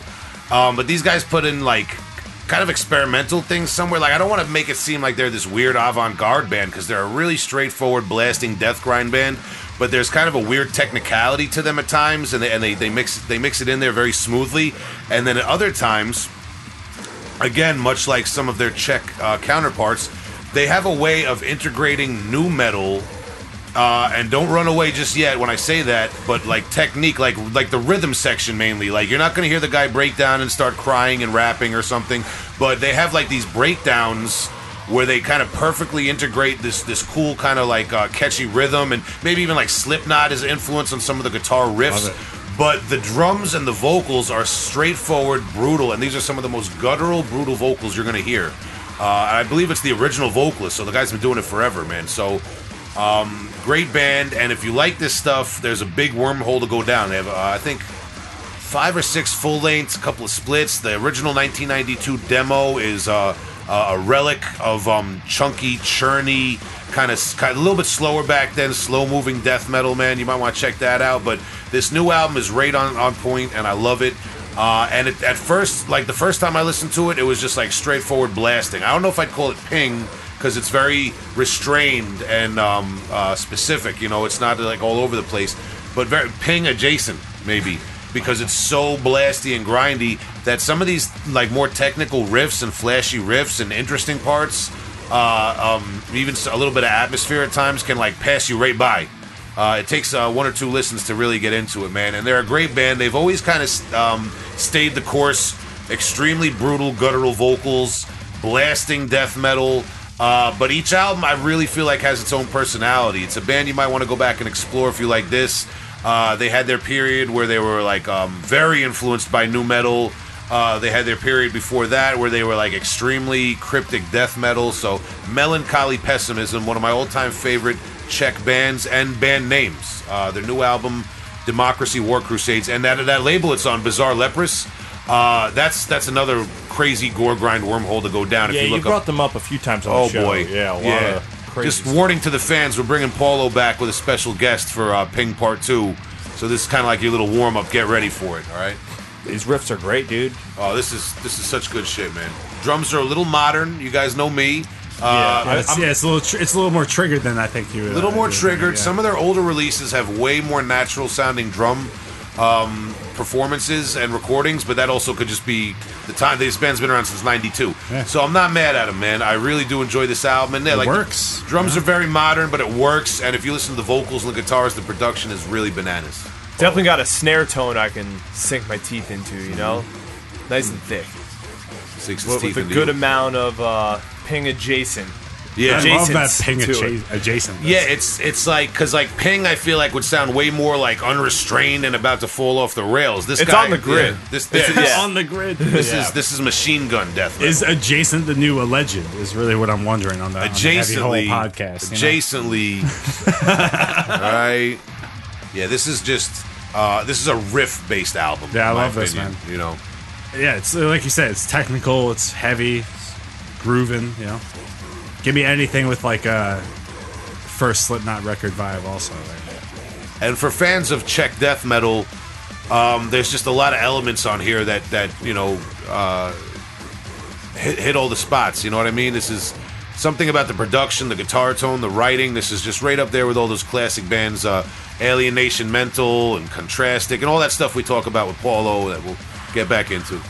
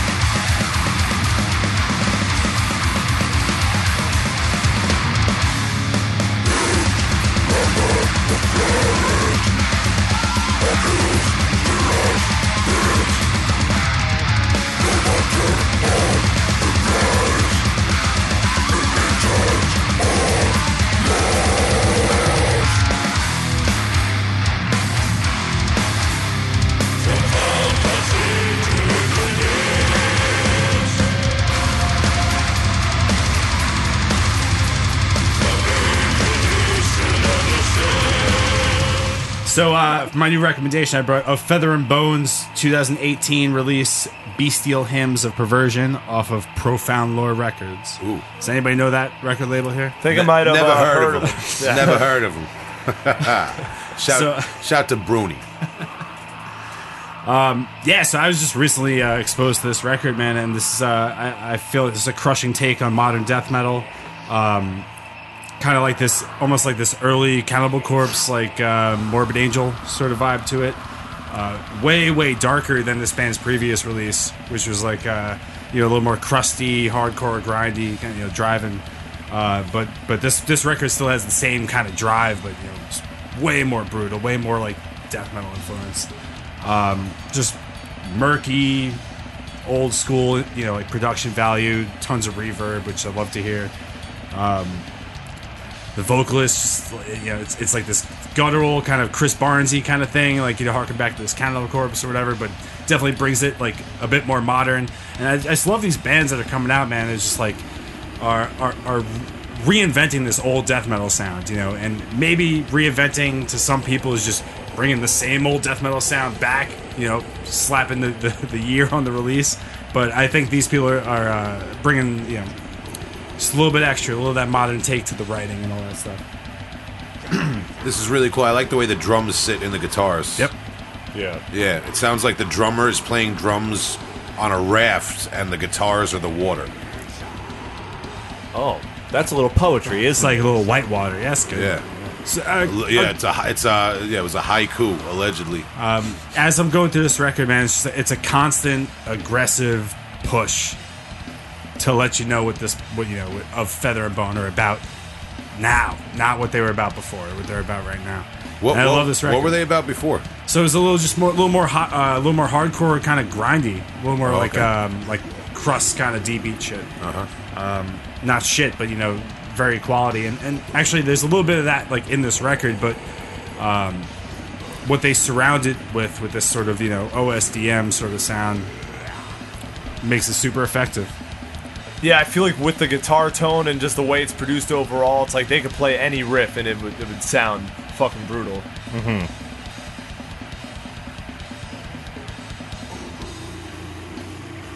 And then there's some like nice little uh, like doomy melodic breaks throughout the record too. Yeah, very informed by like the atmospheric black metal thing. But I mean, that's just atmospheric death metal at, at, at Yeah. that point because yeah, there's there's ties to black metal, but this is this is death metal. you know? Definitely. Yeah, I, I would say there's like a little bit of like that revenge conqueror kind hmm. of tip to it. Blackened death metal, but Yeah. Yeah, I, I actually I've I've I hate to say it, I haven't really dove into this much. Yeah. I haven't. This is the first time hearing it, to be honest with you, and I've been told so many great things about this this album, and uh, I'm glad you're bringing it. Same. in. I've seen this name uh, a lot of places for a while, and uh, yeah, they're popping off recently, and I'm happy for them. You know? very happy when I when I started diving in. Man. Do you know who produced this album? Where it was recorded? Look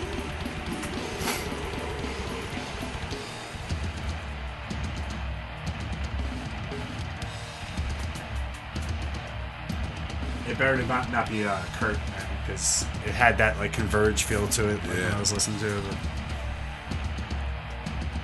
their older stuff too. It was definitely like that kind of crusty, but like still death wishy kind of hardcore. The guy who recorded this is uh, Steve Goldberg from Cephalic Carnage. Interesting. Oh. wow. Shit. Excellent production. It, it has an atmosphere know? I wouldn't associate with cephalic carnage either. It's like a sure. different avenue of death metal. He did the production or just the recording? Well, he did the recording on it, and then I was just I saw that and I perked up. But he didn't do the mixing on it, or mastering rather. It was Dan Lowndes who did the mastering. Oh, from Cruciamentum. Yes. Yeah.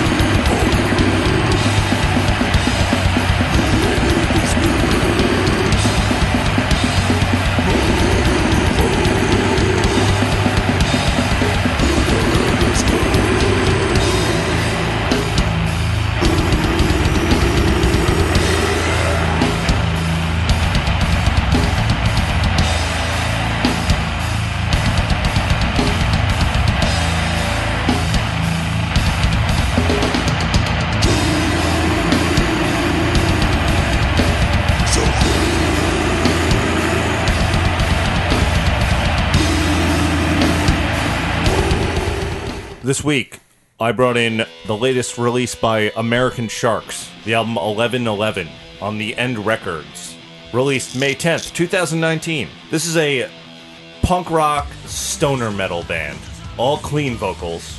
I really like this band. Uh, I like their previous release. It was a self-titled American Sharks. This and the old one. This is the kind of music that puts you in a Camaro. Like you put it on, you can be on, I you can be on see the subway. now. You're in a Camaro all of a sudden. You know, you're driving. Like a zero.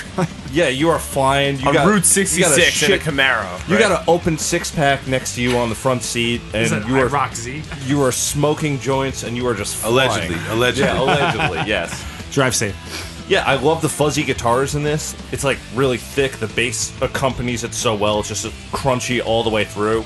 It's a three piece from Austin, and I've seen these guys five times because they were on a touring circuit in 2015, I think, and they ended up at Vitus a bunch. And I caught them the first time by accident because they were opening out for someone else. I forgot who, but these guys stole the show. So every time they went, they came to town, I would go see this band, and they put on a, a great show. It's like, uh, you know, it's a, a bit of a slowdown from the usual things that get brought in here, but I think it's some really cool, like stoner influenced punk rock. It's cool shit, man. I like this a lot, man.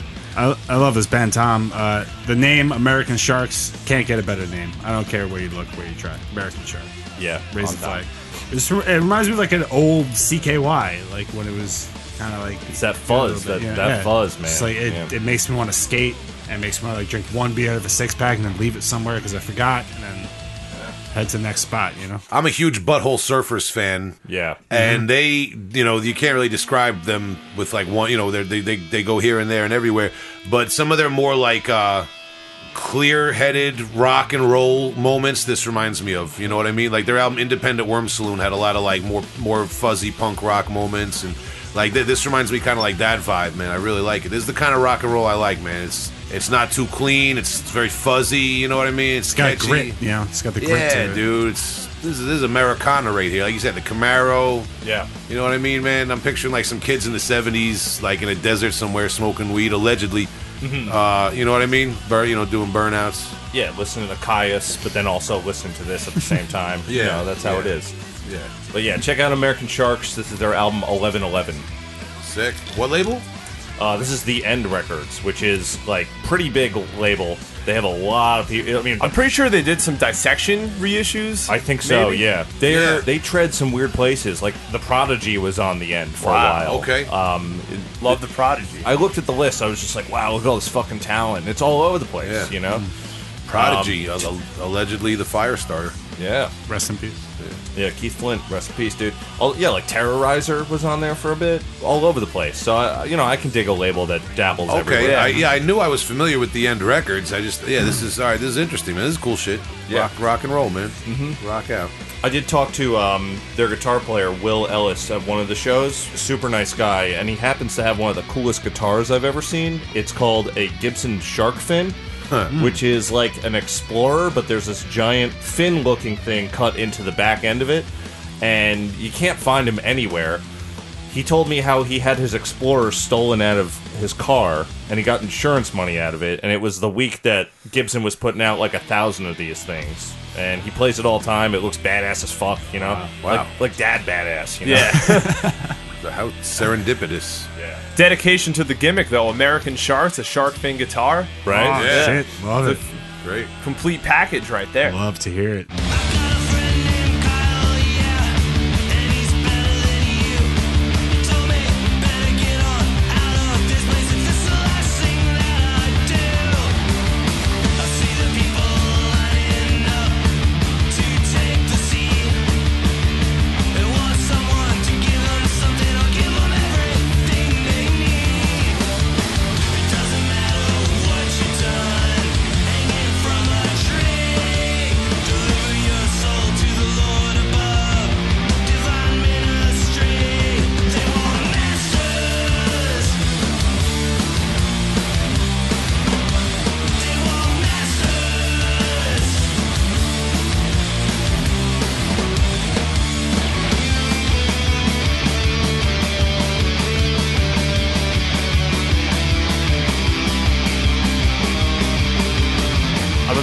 Harsh your uh, good time vibes with this one. I have uh, swallowed from Finland. Ooh. What's the album title? Lunarterial. It's L U N A R T E R I A L. Sick album. cover. Yeah. The, the album cover's by uh, a Swiss painter, Peter Burkhauser. So th- this wasn't commissioned for the album. This was something that, that they found that they felt suited the the, the vibe of the album, and uh, I, I can't think of a better fit. Yeah, uh, that's a creepy album cover, and so far it kind of kind of sounds how it looks, man. It, I get they probably couldn't have done a, better job if they commissioned somebody. Uh, I mean, this is that that sounds like the voice that's speaking right now. Is that four eyed creep? Four eyes, two voices. Yeah, So is it Swallowed are a band uh, from Finland that uh, kind of follow in the tradition of your uh, like Beherit, Archgoat, Ride for Revenge kind of blackened death metal. Okay, because on the podcast, I personally I talk about Finnish death metal all the time. One of my favorite little regional subgenres. But we're not really into the Finnish death metal zone right now with what you're talking about. Just for the listeners, right? Right, yeah, th- this is more on the black metal, the on the bestial blackened death metal. I, Yeah, I, I would yeah. Definitely file this under the metal of death category. Ooh, uh oh, Oh yeah. uh oh, Oh, man. All right, What do you think? get me. I, I got to sit with it then, man. I got to get to know this guy. I got to look him in all four of his eyes, see what he's about. but uh, I, to call it from here, man, I wouldn't doubt you, man. This is some scary shit, man. So, so this is a band that kind of started with, with their demos and their EPs. They kind of were just an old school death metal band, more in the vein of your uh, like Autopsy. Um, and and with this record, they kind of just went down a, an insane rabbit hole of uh, Interesting. you know, just occultism and psychedelia. It's it's insane. I love that even more. I'd be very interested to hear their earlier material. Yeah, Uh, the, the, the EPs and, and well, I think it's just a demo and an EP, but uh, they, they're both good. But uh, this is just a completely Yeah, yeah. different. No, I'd love to track the progression Yeah. into whatever this is. This is like deconstructed, like Yeah. thinking about your like yourself in terms of the music. It's reflecting back at you. It, It's very like disjointed too, like like the way that like the the drummer plays. It's like the beats don't. I like especially on my first couple listens of this thing. I mean, I I, I definitely sat with this. Th- th- This is from 2014, so I'm bending the the new uh, release Get a out. little bit, but Thank you for being here. Get the dog, stick the dog on him. No, this is awesome. This is amazing. Yeah, this is really interesting, dark music, dark uh, metal of death, man. Yeah, Yeah, this is- this is horrifying. yeah, yeah, this is almost like kind of like a supernatural atmosphere. This is really interesting stuff, man. This I would put in a. I would put it in like the Portal category, yeah. but doesn't sound like Portal. It's fucking with my head the same way. Like the first time I listened to like Swarth or something, you know, like and how much I didn't know anything about that music in the moment I was yeah. put into it. Like Because it's- Portal's very disjointed as well. Yeah. Yeah. But it, it- it's like this kind of gives off the vibe of like that. Like I could kind of still see him playing this on like a vintage like Les Paul. You know, like it, it- it's it's still buried under the, the muck and the the black ooze, bringing it back to Papa Shango. Hell yeah. Mm. There there's still a rockin' vibe to it a little bit. I mean, I, I think you, you have to dig deep in, into the album, sit with it, and listen to it a couple times to get it. But The kind of supernatural, secretive vibe about it is very Papa Shango too. Man. yeah. Wow. Like I, I'm just imagining. Uh, this is a two-piece band, so I, I'm just imagining these two guys just like playing in like, you know, a, a, a cabin somewhere in like the countryside of Finland, where, you know, and they're Mm-hmm. tripping on all types of substances allegedly, Human blood. and uh, you know, conjuring demons. wow. I mean, I, can see it. That's what it sounds like. Yeah, Yeah, I love it. for a two-piece band, there's just so many moving parts. Yeah. And, and there's also a lyrics booklet too that is completely indecipherable. What do you mean? I think it's in English, but you can't really like you can make out words here and there, but it's like not written in any conventional way whatsoever. Like imagine Yeah, listening to this music as disorienting as it is and then trying to follow along to the lyrics. So this is uh, truly the full package. Yeah. It's a total package.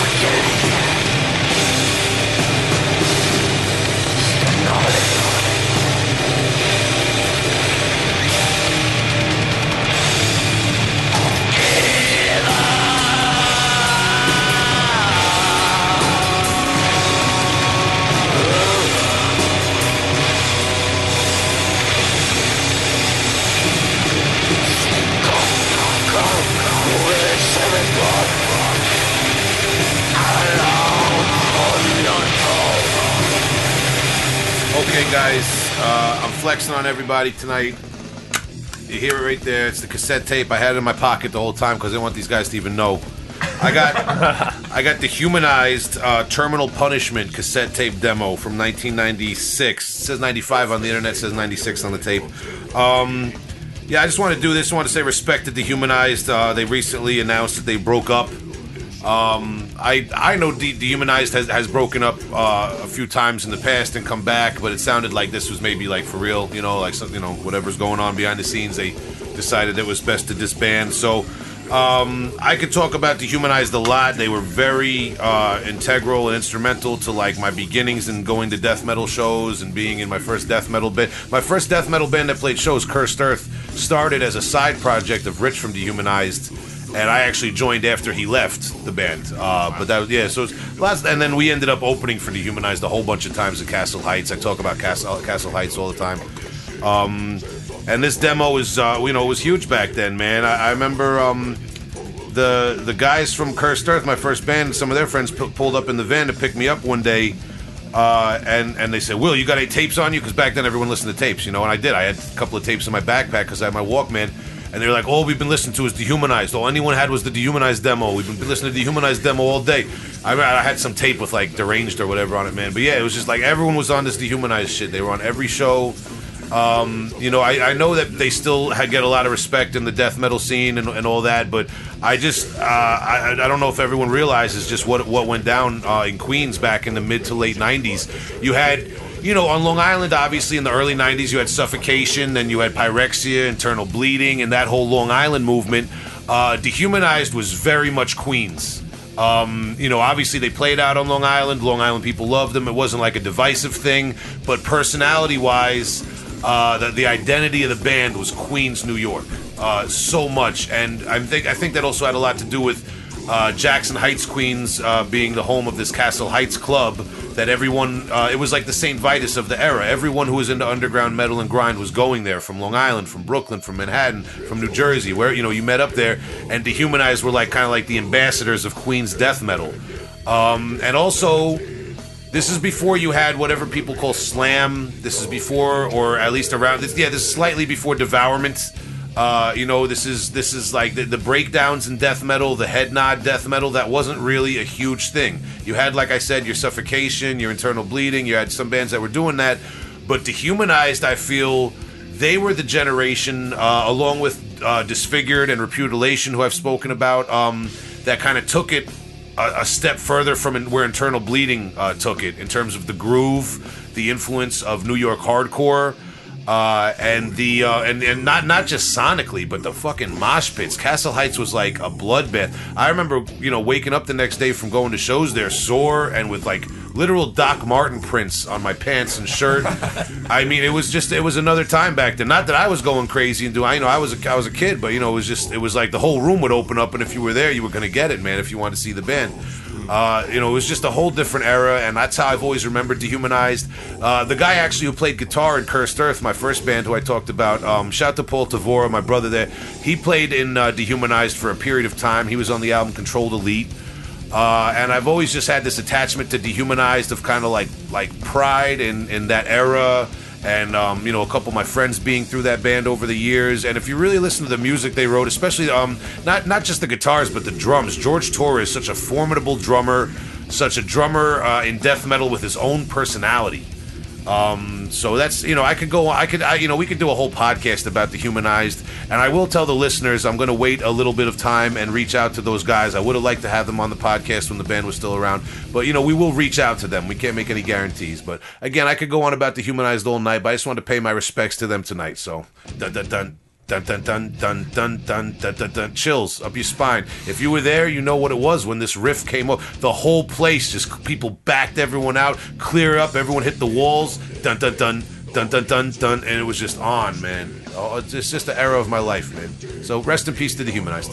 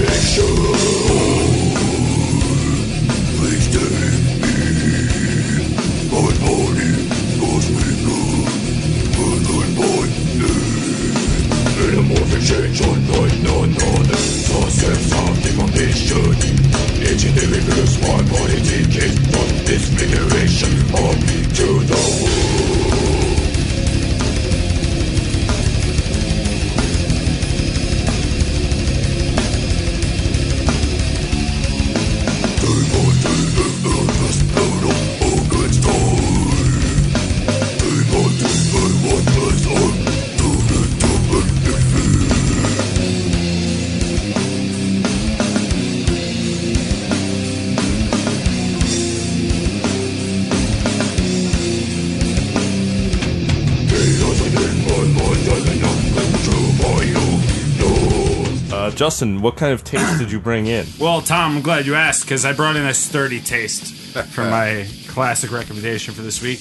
Um, this is Austrian three piece sturdy taste with their demo. That's all they got. Only a demo, 1992. Lovely presentation. I believe we're listening to the song. Lovely presentation right now. Um, this is uh, this is a fucking relic, man. This is a this is a diamond in the rough of old school death metal, uh, reminiscent of, of of your good obituary, some good death. Uh, just thick and groovy. Throw in some melodic thrash elements here and there. Um, I just listen. I got to be honest with you guys, because I I've, I came across Sturdy Death, and then I just thought about the name Sturdy Death when I should have been making notes about what I think about this record. Wait, sturdy taste, you mean? Sturdy taste. Oh, okay. It's not what I. Uh, Sturdy Death. Yeah, yeah, yeah. Sturdy taste. You can see how flustered I am with how amazing of a band name this is. Um, not yeah, what I d- expected from the name. no, not say. at all, man. Yeah, Uh, I, I did not think. I thought this was not going to be a metal band. Yeah, I was thinking it was like a punk band. Yeah, Yeah. no, 1992, man. I think this is like uh, it's it's got a little of that proto death metal in it, but like as death metal was coming into its own, but a lot of that 80s thrash going Yeah. on. So I, I, I hear a lot of uh, like Harmony Corruption era Napalm Death in it too. Yeah, yeah. Like, like especially on those groovy parts they would do. What year did you say this was? 92. Really excellent production. Yeah, and uh, for for a demo, man, it's like um, Absolutely. Yeah. uh, that was a lot of the, a, a lot of notes I was reading about it, and um, y y- this is what you would want from a full length from that time too. But just groovy as fucking hell, man. Thick. All I kept saying was thick. Yeah. This drummer is so on point. He's very sturdy. Sturdy I think taste. every, yeah, everybody in this band has this like sturdy taste for. Yeah. What uh tight performance and production. Really good. Yeah, this is a four song independently released demo tape from Austria. Uh, none of I was trying to research and see if any of these people did um, anything after this band. Uh, the drummer might have been a dentist. I, I don't know. I don't know. It's, it's hard to say. There's uh, there's a lot of Austrians out there with similar names. I mean, I uh you know, the, the the way this guy's playing drums, I would trust his hands with dental tools. It's great. Very sturdy, precise hits. He's not pinging it out. You know? A ping drummer, I don't know if that's the guy you want drilling your teeth.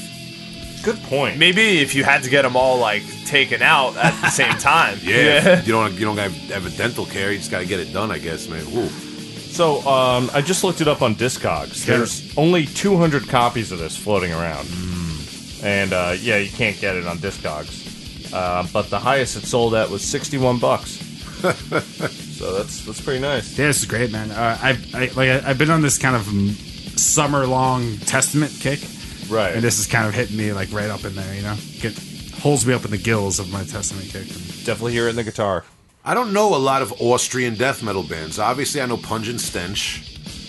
Um, what was that grind band? There was a. Uh, This might be the only one I could think of. And Mas- I didn't think of it. Is Belphegor from Austria? I, thought feel, were I feel like Germany. I feel like you might be. I'm not sure. I think they. I think that might be right. Uh, there's so much American like influ- like sound in this. you know? Yeah, Yeah. yeah. I Ve- was, very Florida. I was gonna say Mas- Yeah, the- Mastic Scum, another Austrian band. The the vocals are definitely reminiscent of Chuck on the the leprosy the leprosy scream bloody gore days. Belphegor is from Austria. Uh, Salzburg specifically, which is where Mozart was from. So Oh. that makes sense. yeah. In case you forgot the name of the band, Sturdy Taste. Can't emphasize that enough. Love it.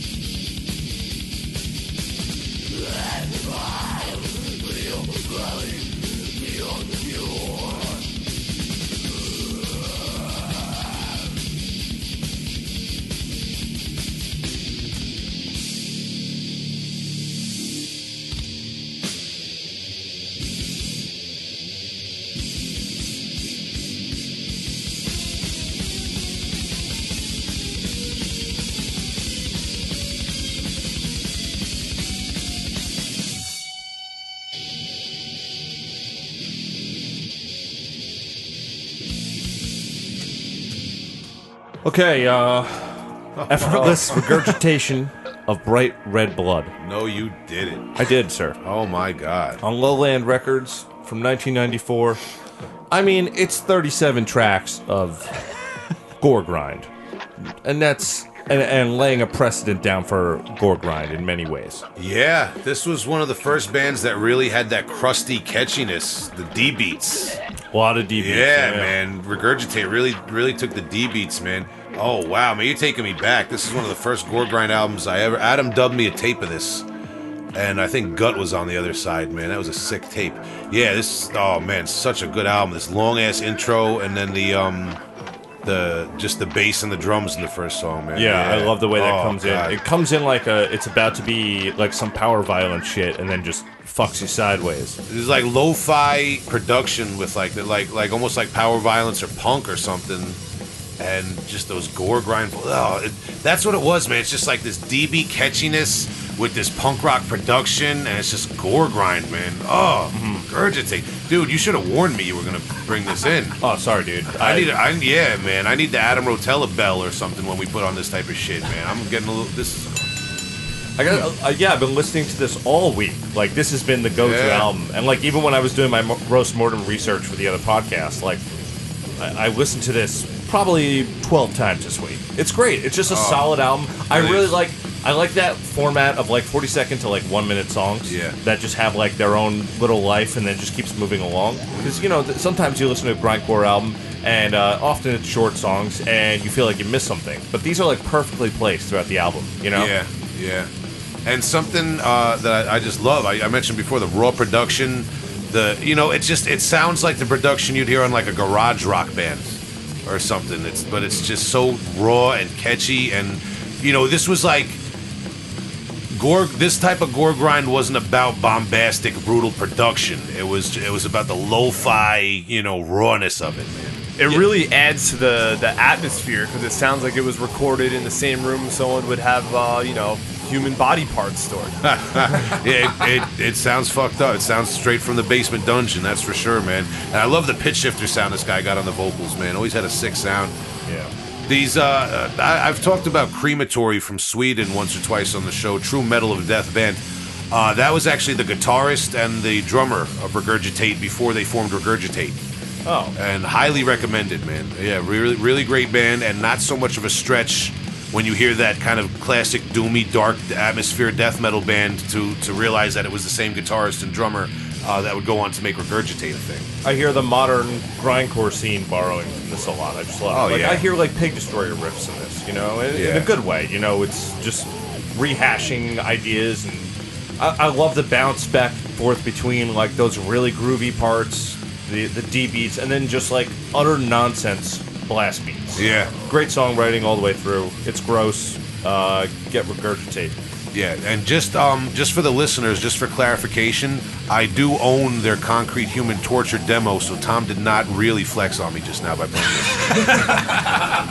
thank, thank you.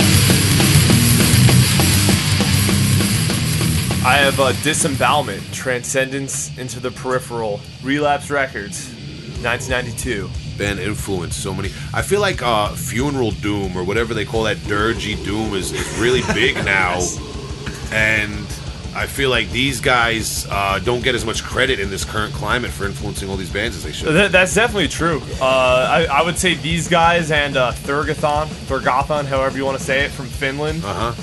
who were the ones to pioneer that sound. But I think Thergothon get more credit because they were more straightforward with the doom, whereas Disembowelment were more of a death metal band that had Yes, these funeral dirge parts worked in. Which is why I like Disembowelment better. Me too.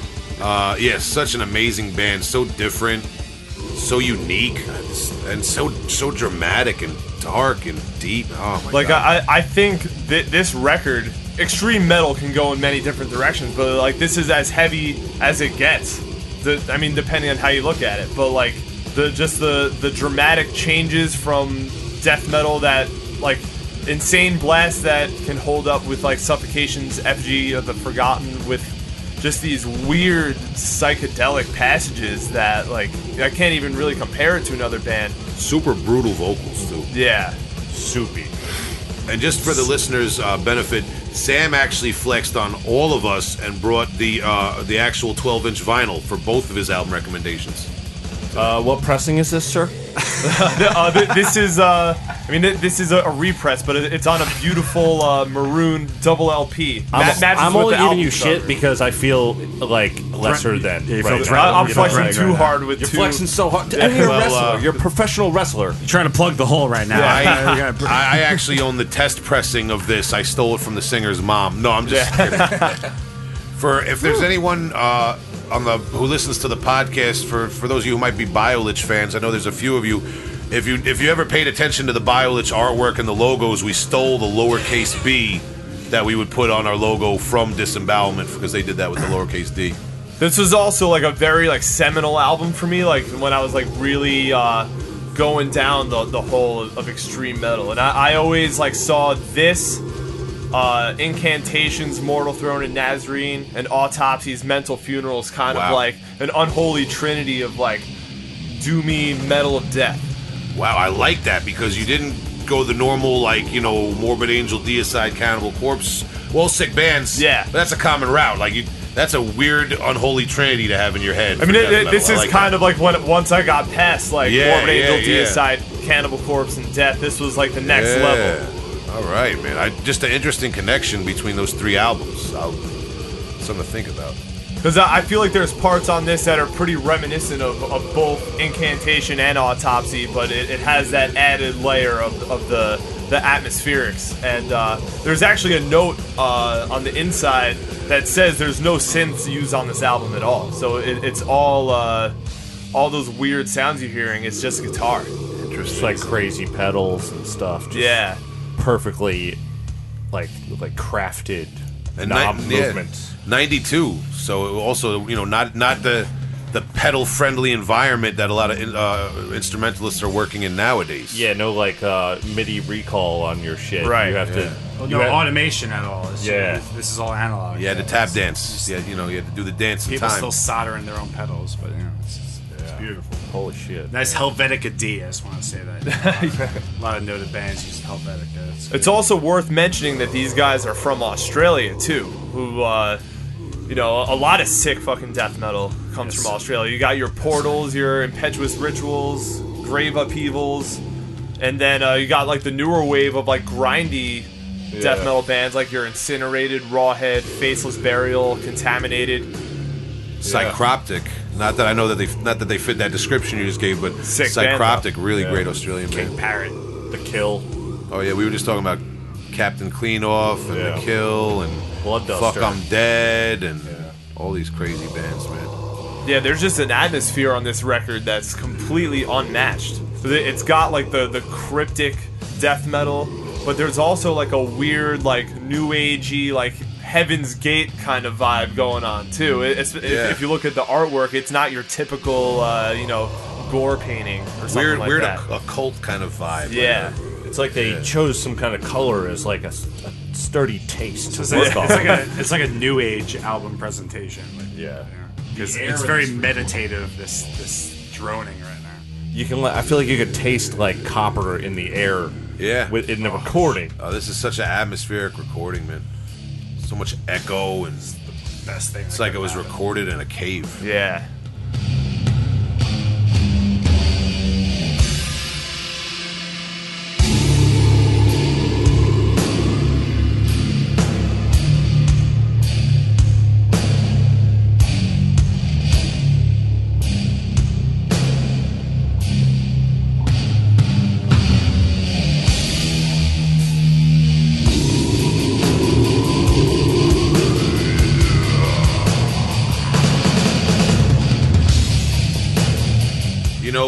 Listeners who maybe maybe there, there's a few of them that weren't particularly interested in uh, wrestling.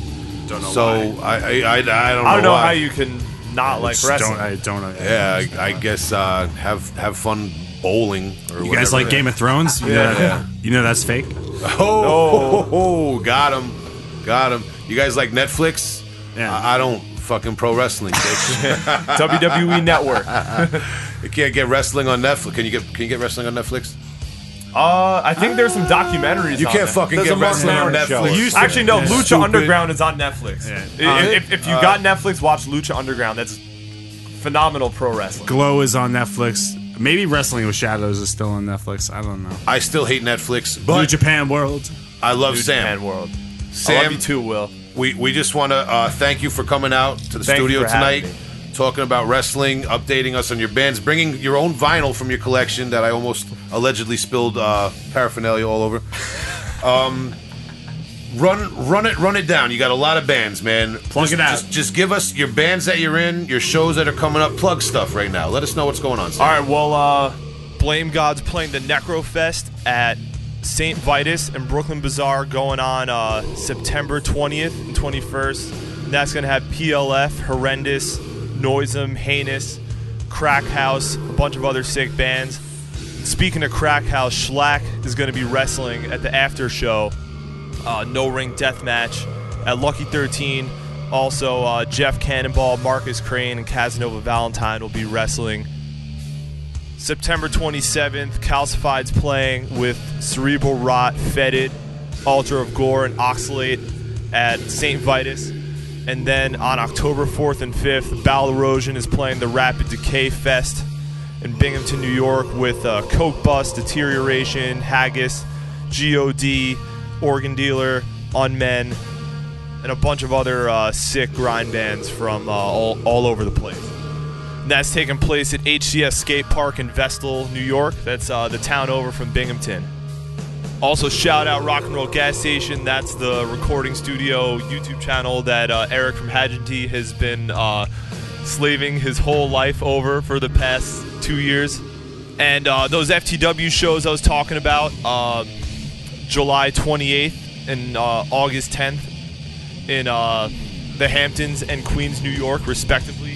Uh, you could see FTW wrestling superstars such as Tristan Ty, Kono, Gabriel Sky, Chris Barton, Dominic De Niro, uh, my former tag team partner Liam, and uh, Brian Idol, Rage, Nimrod. Shout out to all those guys, all, all my, uh, my my wrestling brothers. All right, man. So thank you, Sam. Um, everybody, keep an eye out for this guy, whether he's jumping off the top rope or he's behind the drum kit.